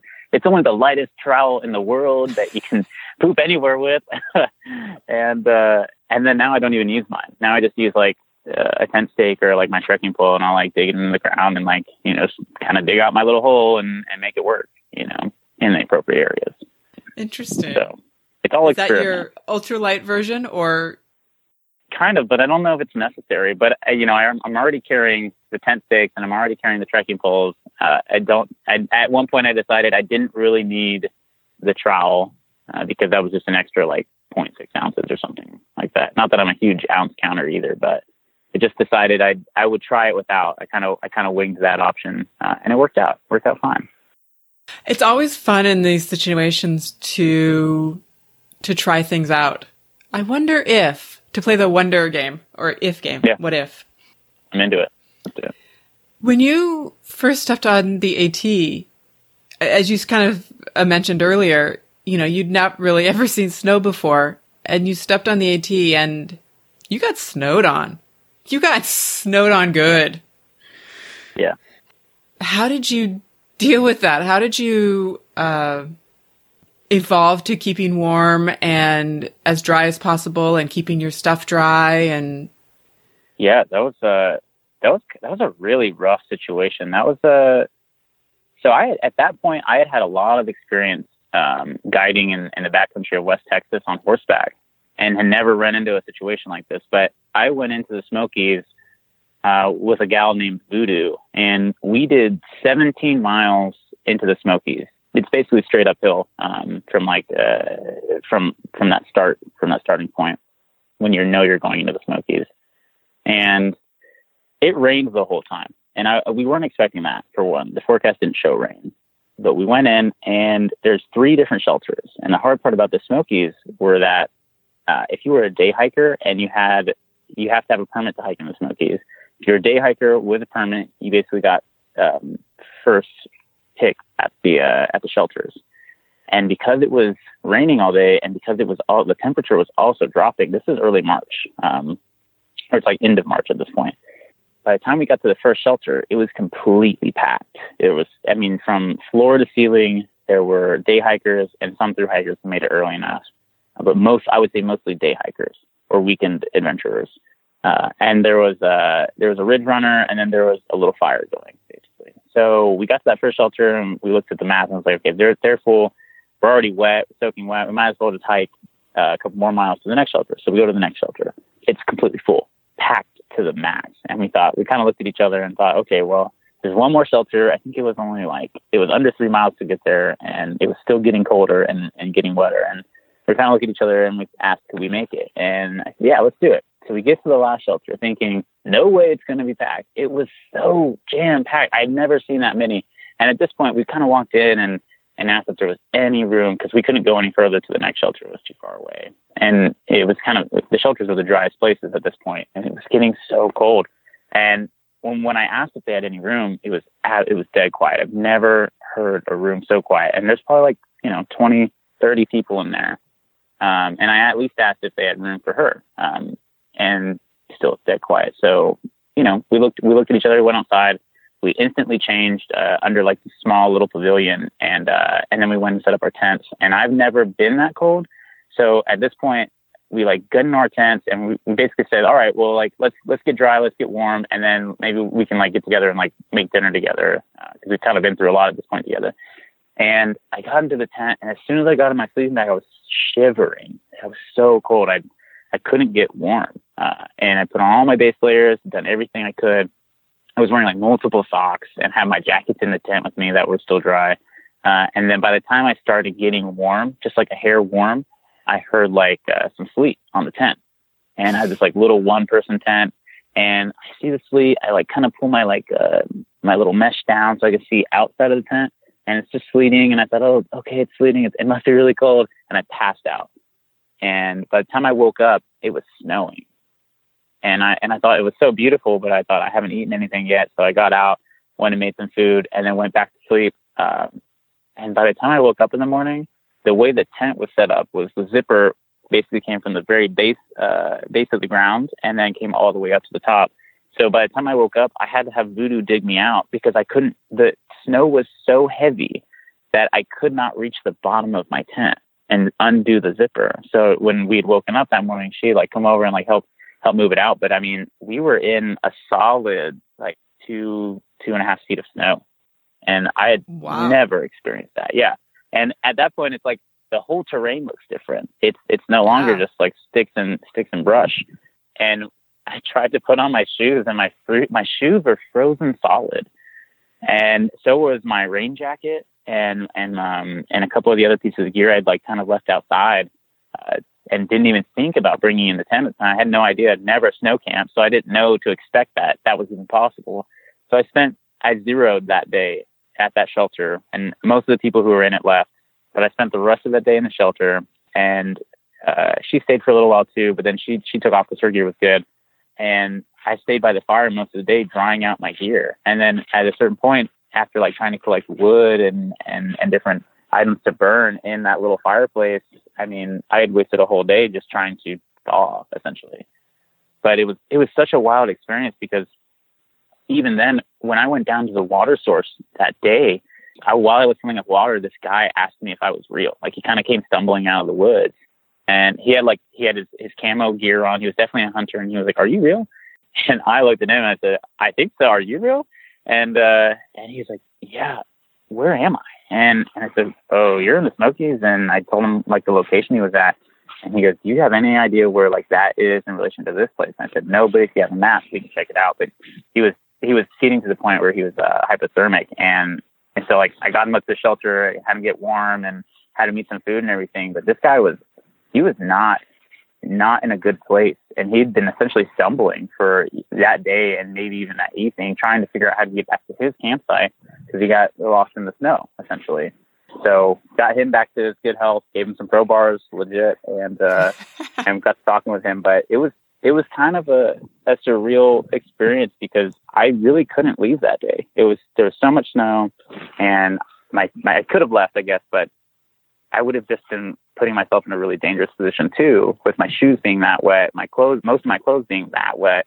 Um, and then I'm also thankful that I, you know I was there because of that guy. Because I don't know if he would have ever even known that above the hill was a shelter. He would have just seen this water source, but who knows what could happen to that guy. Um, and and not that like I don't take it. I don't know. It's kind of like a right place, right time kind of thing. Um, Yeah. yeah, that was that was my first experience with snow, and then after that, I just I realized how underprepared I was on that, and that was something that I thought I thought about. I even think about still, even like now, and think. I mean, there's a lot of things I am really good at winging it and making it through, but that's something that a lot of through hikers today shouldn't be guessing with, like Sierras and everything. Like that's part of the reason why I haven't done the PCT is because I really don't want to deal with like learning any alpine techniques right now. Like the big mountains and snow terrify me. Um, but yeah, that's there's so much I could have learned, and and the what if game on that is, yeah, what if I hadn't had any prior training uh, in my life or had any experience like backpacking or any experience, um, you know, guiding or with or with scouts or anything. I mean, I could have been in a really dangerous situation ultimately. Yeah. Well, and also, I guess if you had been on a trail that didn't have shelters, it could have also been a, a different situation as well. Oh man, yeah. I mean, and so like, let's say if the shelter wasn't there, the shelter wasn't there, I would have had no choice. We would have just kept hiking. That would have been the thing. Is just to get warm. And even now, I mean, when like I've woken up in the middle of the night before that cold, where I'm shivering and it's you know one thirty in the morning, and I've been asleep for a couple hours, but I've had to just slam calories just to get warm. And if that doesn't work, then um, at that point, if if you're eating and your body's engine's really not turning on, I mean, that's when you have to get up. You have to leave. Like that's when uh, if you if you really can't keep going, or at least it's not always the answer to leave, but if you can't get warm, the only answer that I've I've felt works for me is just getting up and walking, and because then I, I instantly get warm from that. Um, but Yeah. it's it's crazy how how dangerous a situation can turn. How did that change how you, because now you were going to be hiking in snow. There was probably, I believe there was more snow that fell on you as well, you know, going through the, Smokies. How did that change how you approached that? Yeah, it changed. It changed the way I looked at I looked at uh, my essentials. You know, because at this point, I hadn't. I guess it hadn't really clicked that I was really by myself.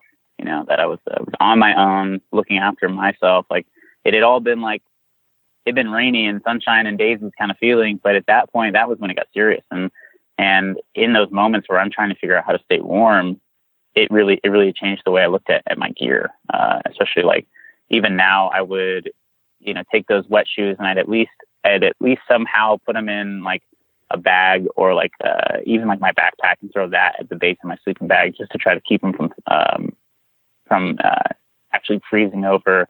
Um, same thing with those jackets. I try to like at least bring them into the sleeping bag, maybe put them at the base of it, maybe in another bag as well. That way I don't get wet from it. But trying to maintain that gear to the best I can because that's that's kind of my lifeline.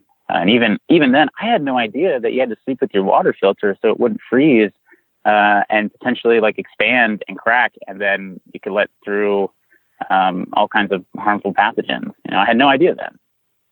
And now, now when it gets just at freezing, I'm like throwing my my water filter in the bag with me and keeping it warm. I mean, it completely changed the way I looked at hiking. And even on the Colorado Trail, I almost, oh, I was, I was, I was so close to bringing my Bedrock sandals, and that was it because I, I pretty much live in those, um, and I almost brought those, and I'm really glad I didn't. Um, not because I couldn't have done it in them, but because it was there was some days where it was just starting to get so cold towards the end that it would have been a nightmare trying to keep my feet warm, and even like putting socks on and then sitting in sandals. I mean, for me, I my body temperature is warm when I hike, and then as soon as I'm done hiking, um, I get I'm I'm kind of a small guy. I get pretty cold easily, so I'm most of the time I'm I have a jacket near me.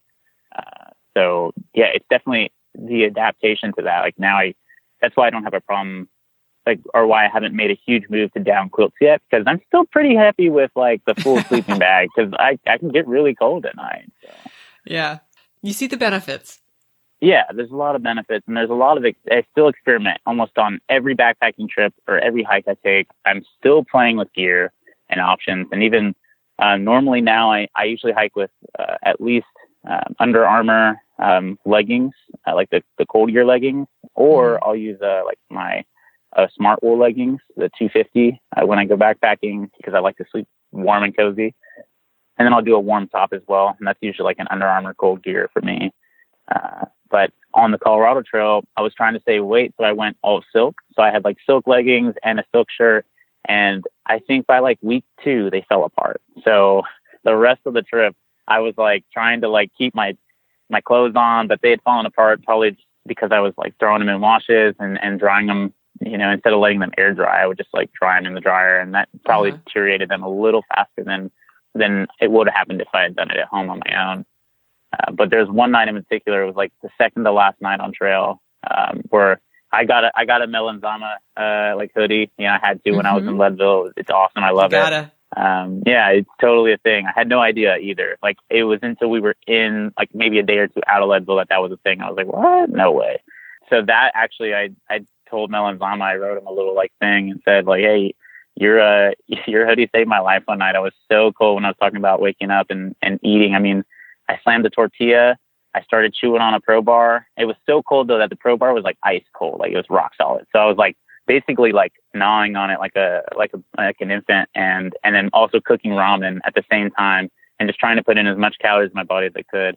And my like leggings were falling apart because they were silk. So I took the I took the hoodie off. I took that Melanzana hoodie off and threw it over my legs and put one leg through one arm and one leg through the other and pulled it up to my waist and had my like puffy jacket on uh, for my core temperature and and just kind of and was working with it. And the reason why I was really cold is because my my sleeping pad got a hole in it, and so I was on the ground. Like that was that was also the other issue. It was Mm. like the Yeah. last two nights, legitimately, my pad got a hole in it, and I I carried like a patch kit, and I will never carry a patch kit again, probably. But I will carry like a little thing of super glue because that could have that could have stopped the leak instantly. Whereas the pouch kit needs time to dry, and it needs time to essentially like cure.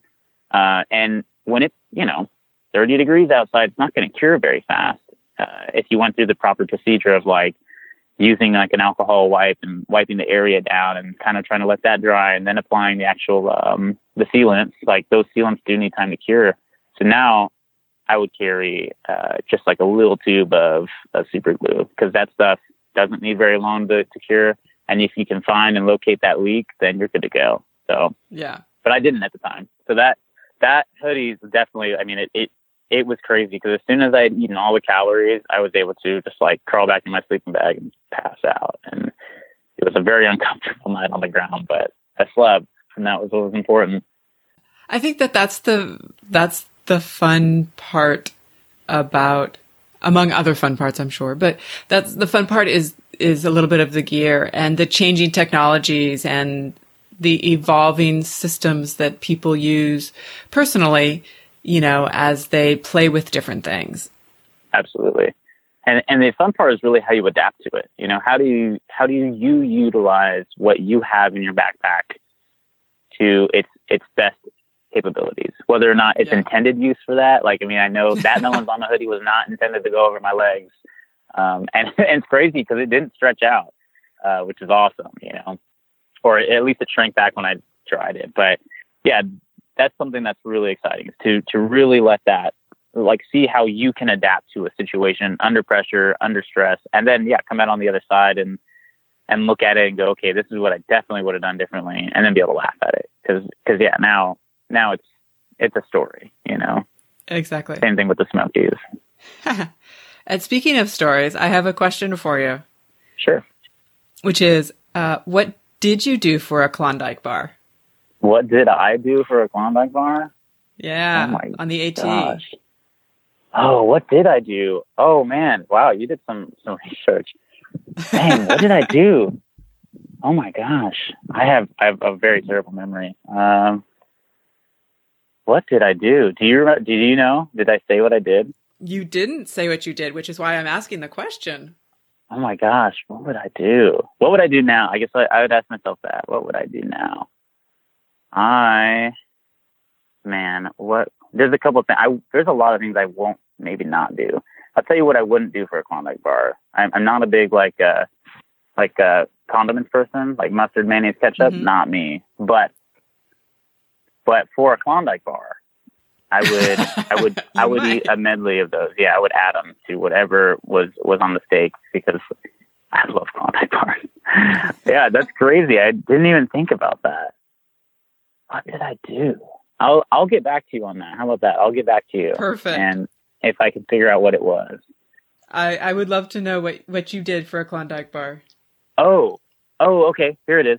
I know what was going on then. I was somewhere, um, and I was having a really low day because I think I was eating that Klondike bar on a curb, and uh, and I had like a really awful day. I don't know what it was. Maybe like the emotions are running high, um, and it just felt like I wasn't getting anywhere uh, very fast, uh, which is kind of a a common feeling. I feel like every time I'm on trail because I'm a super slow hiker, uh, or I'm slow compared to a lot of other people, but I'll get there. You know, I'm very determined. Um, and I think that day I was just sitting on that curb contemplating, thinking about what I was going to do. I think I was passing through that little town area, getting back on the trail, but I just needed a break. I needed to be like off trail for just a second.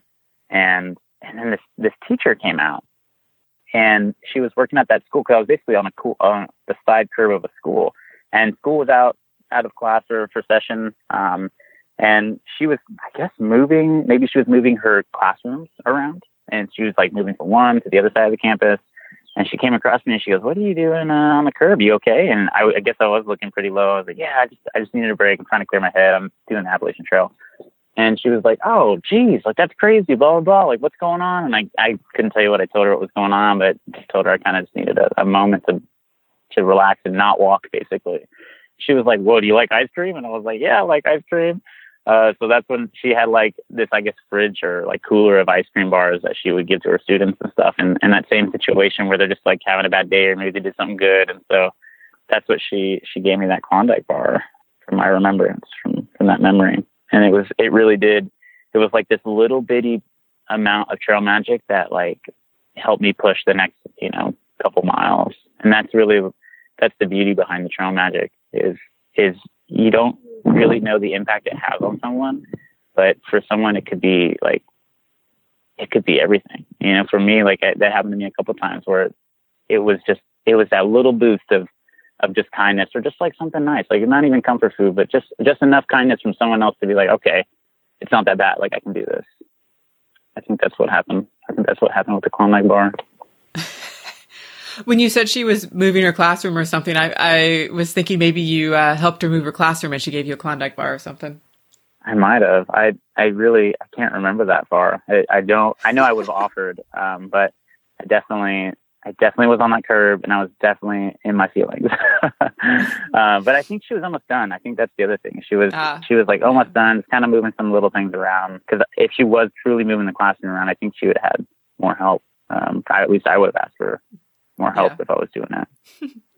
yeah, and and you know like those little like th- it was so sweet of her to do that. And there's like little little words that mean a lot to me when I'm on trail and when I always am on trail trying to if I run into through hikers like I've been doing small sections of uh, the Oregon Trail on the PCT and or the Oregon section of the PCT and uh, I'm always careful about what I say to through hikers and and that's because most most of the time so or I feel like majority of trail you're hiking you run into a day hike or something and you tell them what you're doing and they're like oh my god it's amazing well have a good one be safe and and it's like well, yeah, definitely. I'm trying to be, but it's, like not really the most encouraging thing in the world. It's like I am trying to be safe every day, but uh, there's a couple words out there like that where someone says something and they don't they don't think it's bad, and it's really not bad. It's really coming from a great spot, but it doesn't have the emotional impact of like you know saying like a goodbye because that's probably the only time you see him. And I ran into a guy on the AT um, somewhere. I think I was somewhere in like uh, New Jersey, and as I was passing him, you know, he, he said, Oh, you're hiking the trail? I said, Yes, sir. And he said, he said, Awesome. You're to make it, man. And then he turned around and left. And I said, Thanks. But I mean, like when he said, You're to make it, no one had ever said that to me. No one, I, at one point on the trail when I was passing by someone, no one had said, You're going to make it. And it was like a complete mind shift for me. It was like, I am going to make it. You're right. Like, geez, I, I hadn't even thought about that because you're living in this. I remember like the first 500 miles, you're you don't consider yourself a through hiker for the longest time, or at least I didn't. I, for 500 miles, I thought, oh man, I mean, I'm I'm hiking this long distance trail, but you you know, you're not really, you don't consider yourself a through hiker until you finish because there's so much of that pressure with like society and friends. And you're the guy who quit, you're the guy who quit. Like, oh, I knew a guy who, who tried it, you know. But by the time I made it to like Harpers Ferry at the like at basically the thousand mile marker and and the halfway point of the AT, um, it kind of started clicking and it was like, holy cow, I'm I'm a through hiker. Like I'm doing this. Like I'm no longer attempting. I'm I I have shown myself I'm capable of this, and hopefully I can make it all the way without something to stop me, like an injury or, or something on like an outside pressure. But yeah, it, it's kind of crazy that the mind shift isn't there. Whereas like when I went to the Colorado Trail, I was a through hiker already. It's like I, I knew I was through hiking and and I was going to do my best to finish it. And that's something I tried to say to to all of those first timers too that were out there on their first through hike. And I, you know, I was like, well, you guys are through hikers now. You know, like and I think I could see the lights go off in their heads where they're like, "What? I'm not a through hiker. I haven't finished." And and it's like, "But you are. You know, you are doing this. You're already there. Believe in yourself at that point." And and it's crazy the mind shift that happens. And you can see like the smiles occur too. And yeah, I try to say it to everyone like, "You're gonna make it. Like I know you can. Like it's very possible. The hardest part is definitely a mental game. And unless someone's handing you Klondike bars, I mean, they still think you can do it. But yeah, it's the difference between attempting and owning it? Absolutely, it is. It's a, it's a there's you're definitely there. It's like you are attempting it, but if you can remind yourself that you are doing it and owning owning that that spot, like for me, that's when um, the most incredible trail magic and the most incredible things in my life have occurred. And that's the one thing I took away from trail. Like the biggest thing I took away was when I started realizing where I am in life you know, like on the trail, it took me the longest time to be like, I'm through hiking this trail and I'm here and this is where I'm at. Like, this is exactly where I'm at. Like, not living in the future, like, what's going to happen when I'm back at home, sitting on my couch, drinking coffee, watching Netflix, or not living in the past, like, man, I really miss uh, doing this with my friends. Like, when I really owned that I was walking on this long distance trail, it was like my whole world had shifted because I was exactly where I was supposed to be. Like that's how it felt. And then because of that, I mean, I was walking out a trailhead in, in like pouring downpours, um, and walking out and about to put my thumb out for a hitchhike and cars would pull up and be like, hey, you need a ride? And be like, oh yeah, actually, I, how did you know? Like it was kind of weird things like that. It was very synchronous. Uh, like my whole life started becoming like that where it was no longer a coincidence. It just felt like I was exactly where I was supposed to be. And that's the biggest thing I try to do in my life now is is remind myself like this is exactly where I'm supposed to be at this moment in my life, and and really how how do you own that? Like how do you take um, take that and and respect it and utilize it? Like even right now, I'm in Northeast Texas, and I wasn't really planning on being here this long, but it's like I am, and it's been incredible because I'm with some of my closest friends, and we're able to make amazing music and we have time to do that. Like our, our worlds can kind of pause and we can do this and that's like the beauty of kind of living in that moment so the moment when you you really start to believe who you are where you're at and at least see like yeah maybe you're trying to get somewhere in the future and maybe you have those plans but right now you're here. How are you going to get there eventually? You have to be right in that moment and that time. That's when your life really starts to change and take off in my mind. The universe starts providing? Yeah 100% the universe provides trail provides and you're you're living completely within your synchronicities of life. It's kind of wild. And that's, you know, that's like, it's kind of like how I met Mandy um, from Purple Rain Skirts. You know, I, uh, I, it was, uh, I was at a, an event in 2019. We were at a friend's house, like a little shindig. And uh, our friend, his name was Tomahawk. And he had a mutual friend he was telling me about for a while. He was like, yeah, I got this friend. She was a through hiker. She did it in 2012. He had done it in 2011. And I was like, oh, great. Can't wait to meet her. And I, and I finally get the introduction. He was like, oh, here's my friend Mandy. And I was like, oh, hey, how's it going? And we shake hands and she's wearing bedrocks like I am. She's got this red skirt on. She's got yellow hair. And I was like, all right, this is cool. And, you know, we start having a conversation and a chat. And, and then I, you know, of course, when you're through hiking or you've been a through hiker, you're pretty much curious like what your trail name was or what the story was. And I said, "What was your trail name?" She goes, "Purple Rain." And I, and I looked at her because I knew Purple Rain skirts were in Southern Oregon, but I looked at her like only time I've ever been starstruck or like celebrity struck in my life thus far, and I was like, oh, are you Purple Rain from Purple Rain Skirts? She was like, yeah, you've heard of my skirts? And I was like, ah, like, it's kind of like, no way. Like, you're here in the flesh. Like, I really geeked out. It was really funny. Cause, and then it all made sense. I was like, red skirt, yellow hair, bedrocks, through hiker, boom. And then like, it just like, it hit me like a wave. I was like, oh my gosh, that's so rad. And, and just, yeah, we kind of hit it off and, and got to talking. And then, um, yeah, then that's how we kind of later on, um, you know, we would talk about like branding and, and ideas and, and marketing such. And that's where uh, my degree came into play. And, and I, we would hang out and talk about that. And at one point she said, yeah, you want to help me with some of the stuff that I'm working on? And I said, heck yeah. And then we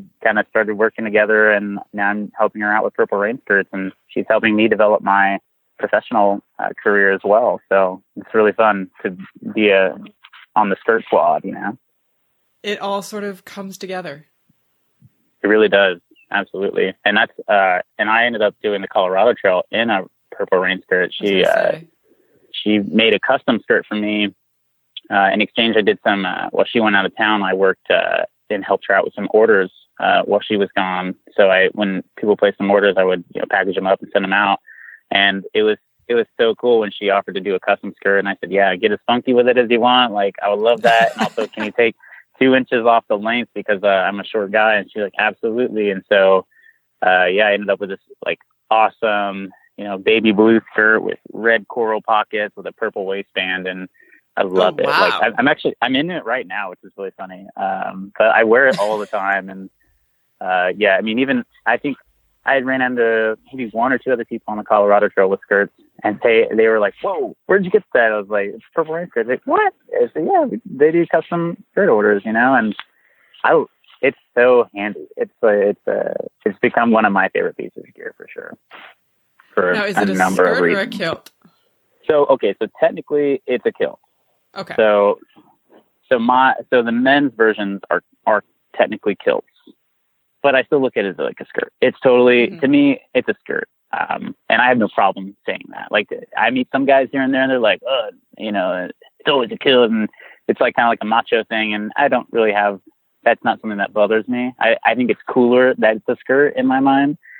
So yeah, but it has the option too. Like it has buttons on it. Uh, that way I can connect the legs if I want to be decent, so I can make it into shorts as well. So it definitely has has a multitude of uses, and I think it also helped me a lot when I was hitchhiking recently on the Colorado Trail, and you know, twirling my umbrella in the direction of the cars while throwing out the thumb and like kind of like shaking it up a little bit. And I think it was definitely.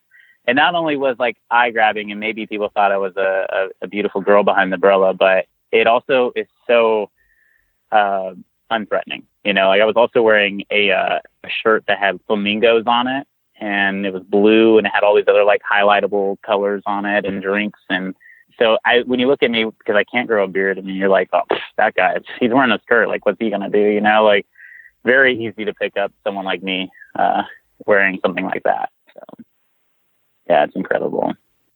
And I bet that there is multitude of conversation about it as well. absolutely it's such a conversation starter you know and and not only that but then people want to try it on. And that's the funniest part. I'm like really? You want to like you want to give it a go? All right because i always wear briefs under mine.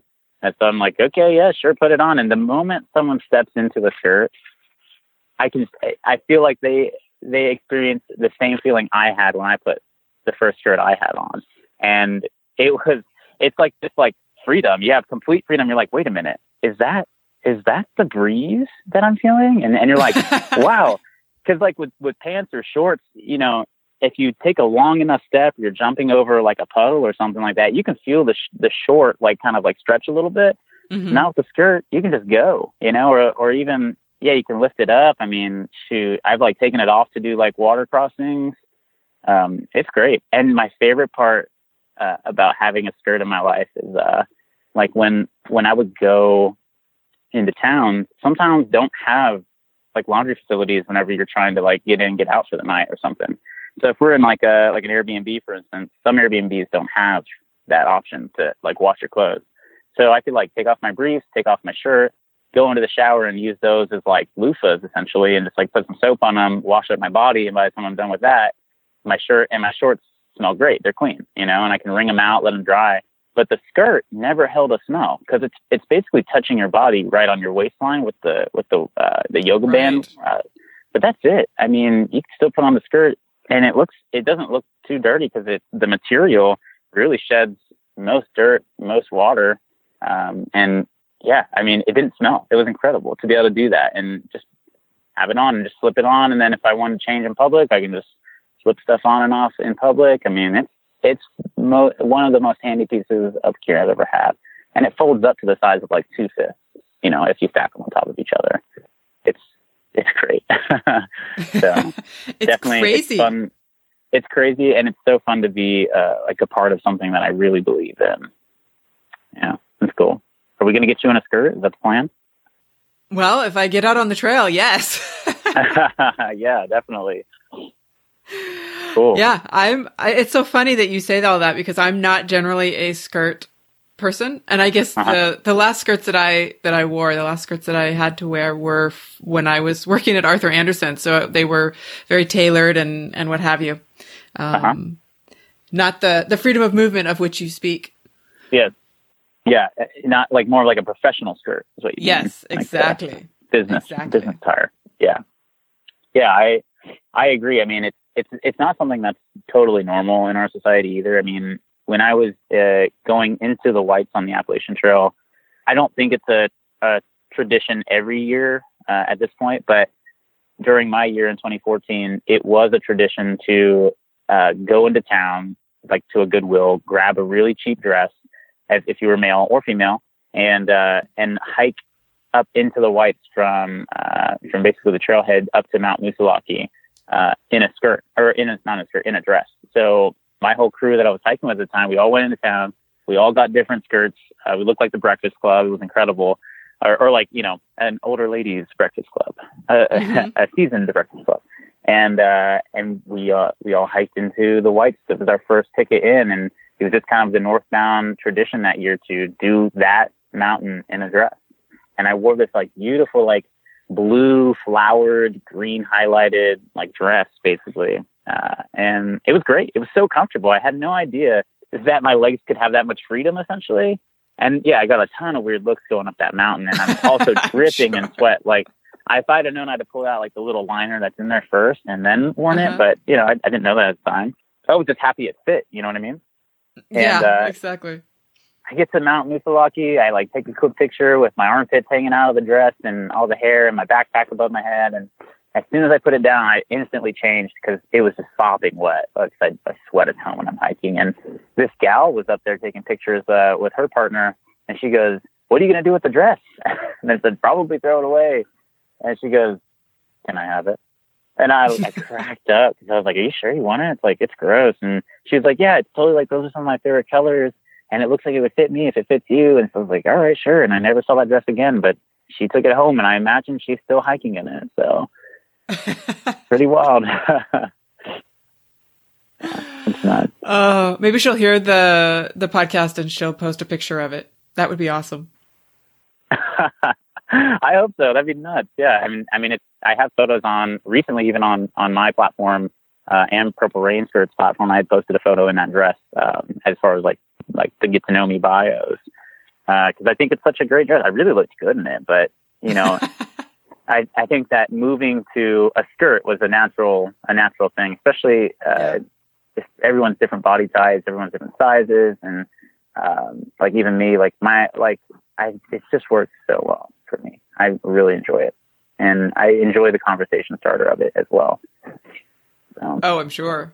yeah, it's great. This is some great conversations.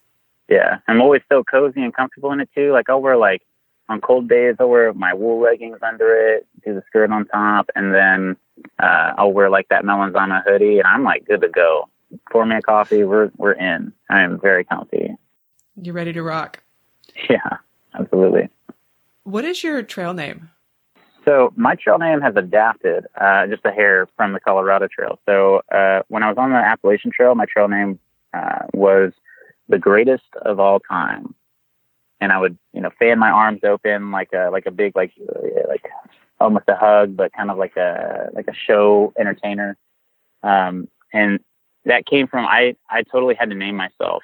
Um, and strange name to pick, I know. Um, but it was like day two or three on the Appalachian Trail, and we went to this huge hiker party gathering for like St. Patty's Day, basically, because my my trail anniversary was uh, like two or three days ago. So six years, you know, it's kind of kind of wild. And at this gathering, all these older heads were there. There was a bunch of new through hikers, and they were asking everyone their trail names. And you know, none of us had trail names yet, but I was getting so pestered by it, and there was so much beer flowing, and so many hot dogs. And so I finally just came up, and I was like, uh, "I'm going to be the greatest of all time." And one of them was like, "Love it, everybody! This is the greatest of all time!" And and kind of went from there. But it turned the joke was on me because now the the abbreviation is GOAT, and Yeah. that's how that's how most people uh, refer to me. But the joke is really like I mentioned. I've mentioned I can't grow the beard, uh, so I I could only. I mean, at the end of trail, I had a goatee, and every other person, every other male around me had these beautiful flowing manes of beards. So that was it. It was like the greatest of all time. You know, like my little goatee kind of thing. Uh, and even now, I've been working on my mustache for this October will be three years. It's kind of crazy. It's I just don't grow facial hairs, and I'm I'm blessed. I feel you know, but uh, not a hairy dude. And uh, and then on on the Colorado Trail, when I was with KP, we were in a, a hiker box, and uh, he was looking through and he found these Oakleys. And I was like, "Oh my gosh, dude, you just find a pair of Oakleys?" He said, "Yeah, I'm gonna leave them here." And I said, "Why?" He said, "Well, I don't need them. I have sunglasses." And I looked at him like, "Wow, that's that's a good point. It's very noble of you." And I looked at him and I said, "Oh, I have sunglasses too, but I'm gonna try those on real quick." And I put them on, and as soon as I put them on, he goes, "Whoa, you look really fast." And I said, "I feel fast, man." And uh, and so I carried the Oakleys knowing that there was a bunch of bike packers. So I figured that I would eventually catch up to at the miles that we were doing that at one of the bike packers is what my I was thinking eventually. And I never found that bike packer who probably was using them on, on their trail rides. So I ended up hanging on to them, but I finally gifted my uh, my sunglasses back to a hiker box. Um, so I still wear those sunglasses, and they kind of became known as like my speed goggles or my laser beams.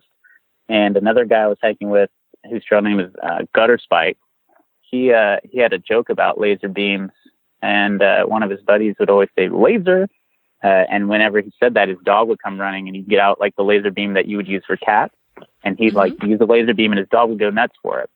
So Gutter Spike introduced the term laser to our whole you know little hiking group that we called the Bowling League, and anything that was worthwhile that we loved or was cracking us up or a joke or something that we thought was really cool, we would say laser. And I, I loved it. I took it to heart. I was like, man, laser is such a great way to express myself right now. And so they became the laser beams and then it became laser goat. So laser greatest of all time, but it's really just laser goat now. And now I'm no, now I'm not just one of the other goats out there. So I've, I've you're, embodied you're it. a unique goat. yeah, exactly. So I, I'd like to get a patch made. I'd love to have a laser patch, like a, with like a goat with laser beams coming out of his eyes or something like that. Something funny. Oh, Um, very but really, it's cool. It's all good times. Yeah, it's yeah, it's funny. It's just uh, you know, and and people can choose their own trail names that they want. Some people want to be named something, and there's some incredible names out there. Um, that one just happens to resonate with me, and and you know, people like it, and that's cool. And and the biggest thing is that at least when you're on trail, people can know who you are and they can refer to you. And then if they're if they think it's funny as well, like I loved it on the AT when I'd run into someone and be like, "Hey, how's it going?" And they'd say, "I'm so and so," and I'd say, "I'm the greatest of all time," and friends call me Goat. And they'd be like, "Oh my God, you're the greatest of all time! What? I've been waiting to be here." Like, no way! It's such an honor. Like, it was so funny. Like, I don't think I met anyone who really like thought I was, you know, full of myself or something, because that definitely wasn't it. But Laser Goat is is the trail name. And laser is spelled L A Y Z E R.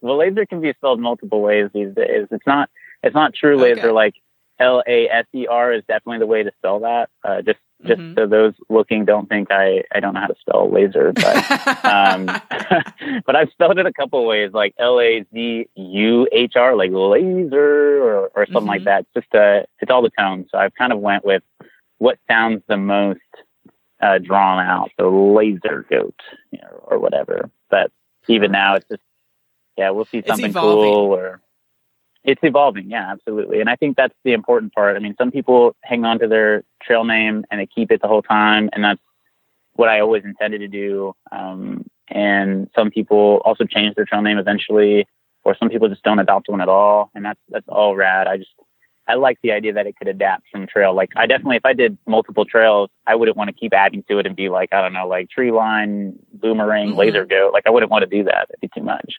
But I like the idea behind it now because I wear those those same Oakleys every day, and the real joke behind those laser beams is just like as a as being a slower hiker and fe- and not feeling as adequate as most of the other hikers that are just cruising by. Um, they make they do make me feel a little faster.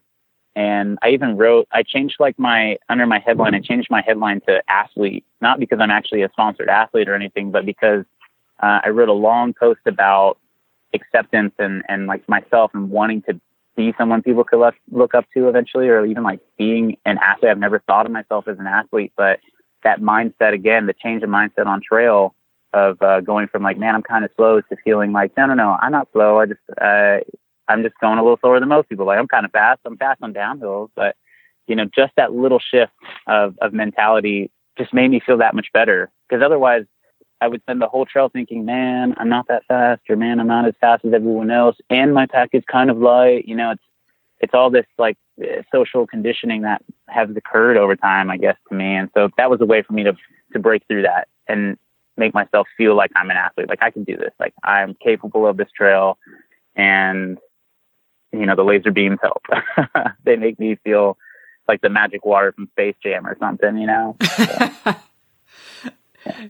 It's all good time. No, it is so much about how we talk to ourselves, so to speak, Absolutely. that that determines how we respond to it. hmm I completely agree. And I was I was kind of going through that. I, I feel like I've done that a lot. Where I think everybody does it. We have those kind of self talks where we're like, like we could be better at this, we could be better at that. We hmm as as a species, I think we kind of down ourselves a lot, and I don't know where what that is.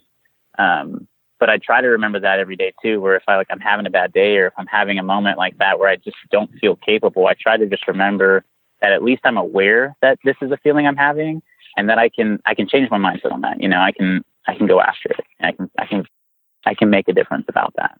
And who cares if you're slow? You know what I mean? Like that was my thing is like who cares if your pack weighs a lot? It's your first hike, or like who cares if your pack weighs a lot and it's your last hike or or your multiple hikes? And who cares if you're slow? Who cares what you're eating? Who cares the way you read a book? Who cares how you if you talk to yourself out loud? Because I talk to myself out loud all the time, and it's really awkward when someone runs upon you and and they see you talking to yourself. I've definitely done that a couple of times. But who cares? Like just you know, being your best you and being true to yourself. Like those are the things that sound super cliche, but when you actually buy into it and you start believing in yourself that you are capable of what you're doing, it's it's game changing. And that's that's the difference, you know. That's what gets you to the end. You know, that's like that's what makes me smile about being a through hiker and being a part of this community is is the trials and tribulations I've felt personally and gone through and experienced that have cre- that have helped me become a better person in life. Where can people find you? Where should people find you if they want to ask you questions or follow your continuing adventures? Sure. If uh, if people are interested, and and I'm always open to share ideas or or strategies or gear talks or anything like that. Um, my the best platform to reach me on is Instagram at Indiana underscore tones underscore kind of like Indiana Jones, but Indiana Tones because uh, I also identify as a musician, and that's kind of like I'm not. It's not stuck yet, but it's, I'm trying to make it my stage name, like Indiana Tones on the saxophone. You know. uh, And that's tones with an S on the end, right? yes, man. T O N E S underscore. Yeah, experience it for you. You know, do do your experience. Don't let others hinder that or uh, push on it. yeah. Yeah, it'll be fun. I think that that's the that's the challenge. I mean, besides the other challenges that come along with doing a, a long distance hike like that, I think mm-hmm. that is the challenge is to to hike your own hike, to do your own thing, and be comfortable with that, even knowing that you're going to be judged probably for it, or you know what have you. So Yeah, absolutely. And even even the hardest ones are like splitting from people. If you really if you're really enjoying your time with them, but you know maybe they're going to town a little earlier than you, or or maybe you, as much as you enjoy that connection with those people that you're hiking with, you really like your pace, but maybe you also want to have that like solitary hike and experience the hike on your own for a little while. Like those are tough decisions to make when you may or may not see those people ever again, you know? And and if you Yeah. vibe with them and you want to hike with them, like those are those are tough, but yeah. You'll you'll be fine, of course. and I think, you know, honestly, I think that's probably the biggest message for everybody, you know, besides all of the talk about gear and all of the stories and, and all that, which is sort of going back to what that guy said to you on the AT, you know, you'll be fine. You'll Yeah. figure it out. Absolutely. You're gonna Make make, it. it. You're gonna Yeah. make it. That's the thing. And as long as you believe it, you will definitely achieve it. Just uh, Yeah. take your time. You know, a lot of people come out the gate and they want to bust out 30, 40 mile days, and that's the quickest way to injure yourself and ruin your hike. You know, it's it's all about taking your time and let, listening to your body, really. Because I think even on the AT, I I did like a 10 mile day, a 9.9, a seven, and then like a six, and then I started building up. And I remember my first major like double digit day and then I remember my 20 my first 20 and then I remember my first 30 you know it's like you'll get there but don't do it before your body says you're ready that's the thing yeah you got a long way to go so Speak a little louder. And when we find ourselves wishing that we could make a bigger change and find a better way. Show notes and links for Anthony's gear can be found on our website at hiking-through.com. Special thanks to Anthony for sharing his stories from the trails and Maya Wynn for the use of the song Try Again. I hope that this conversation, these conversations, inspire you to seek out other people's stories and to share your own. I would guess that you probably have some time right now to sit around the metaphorical campfire and swap a few tall tales. I'll see you on the trail.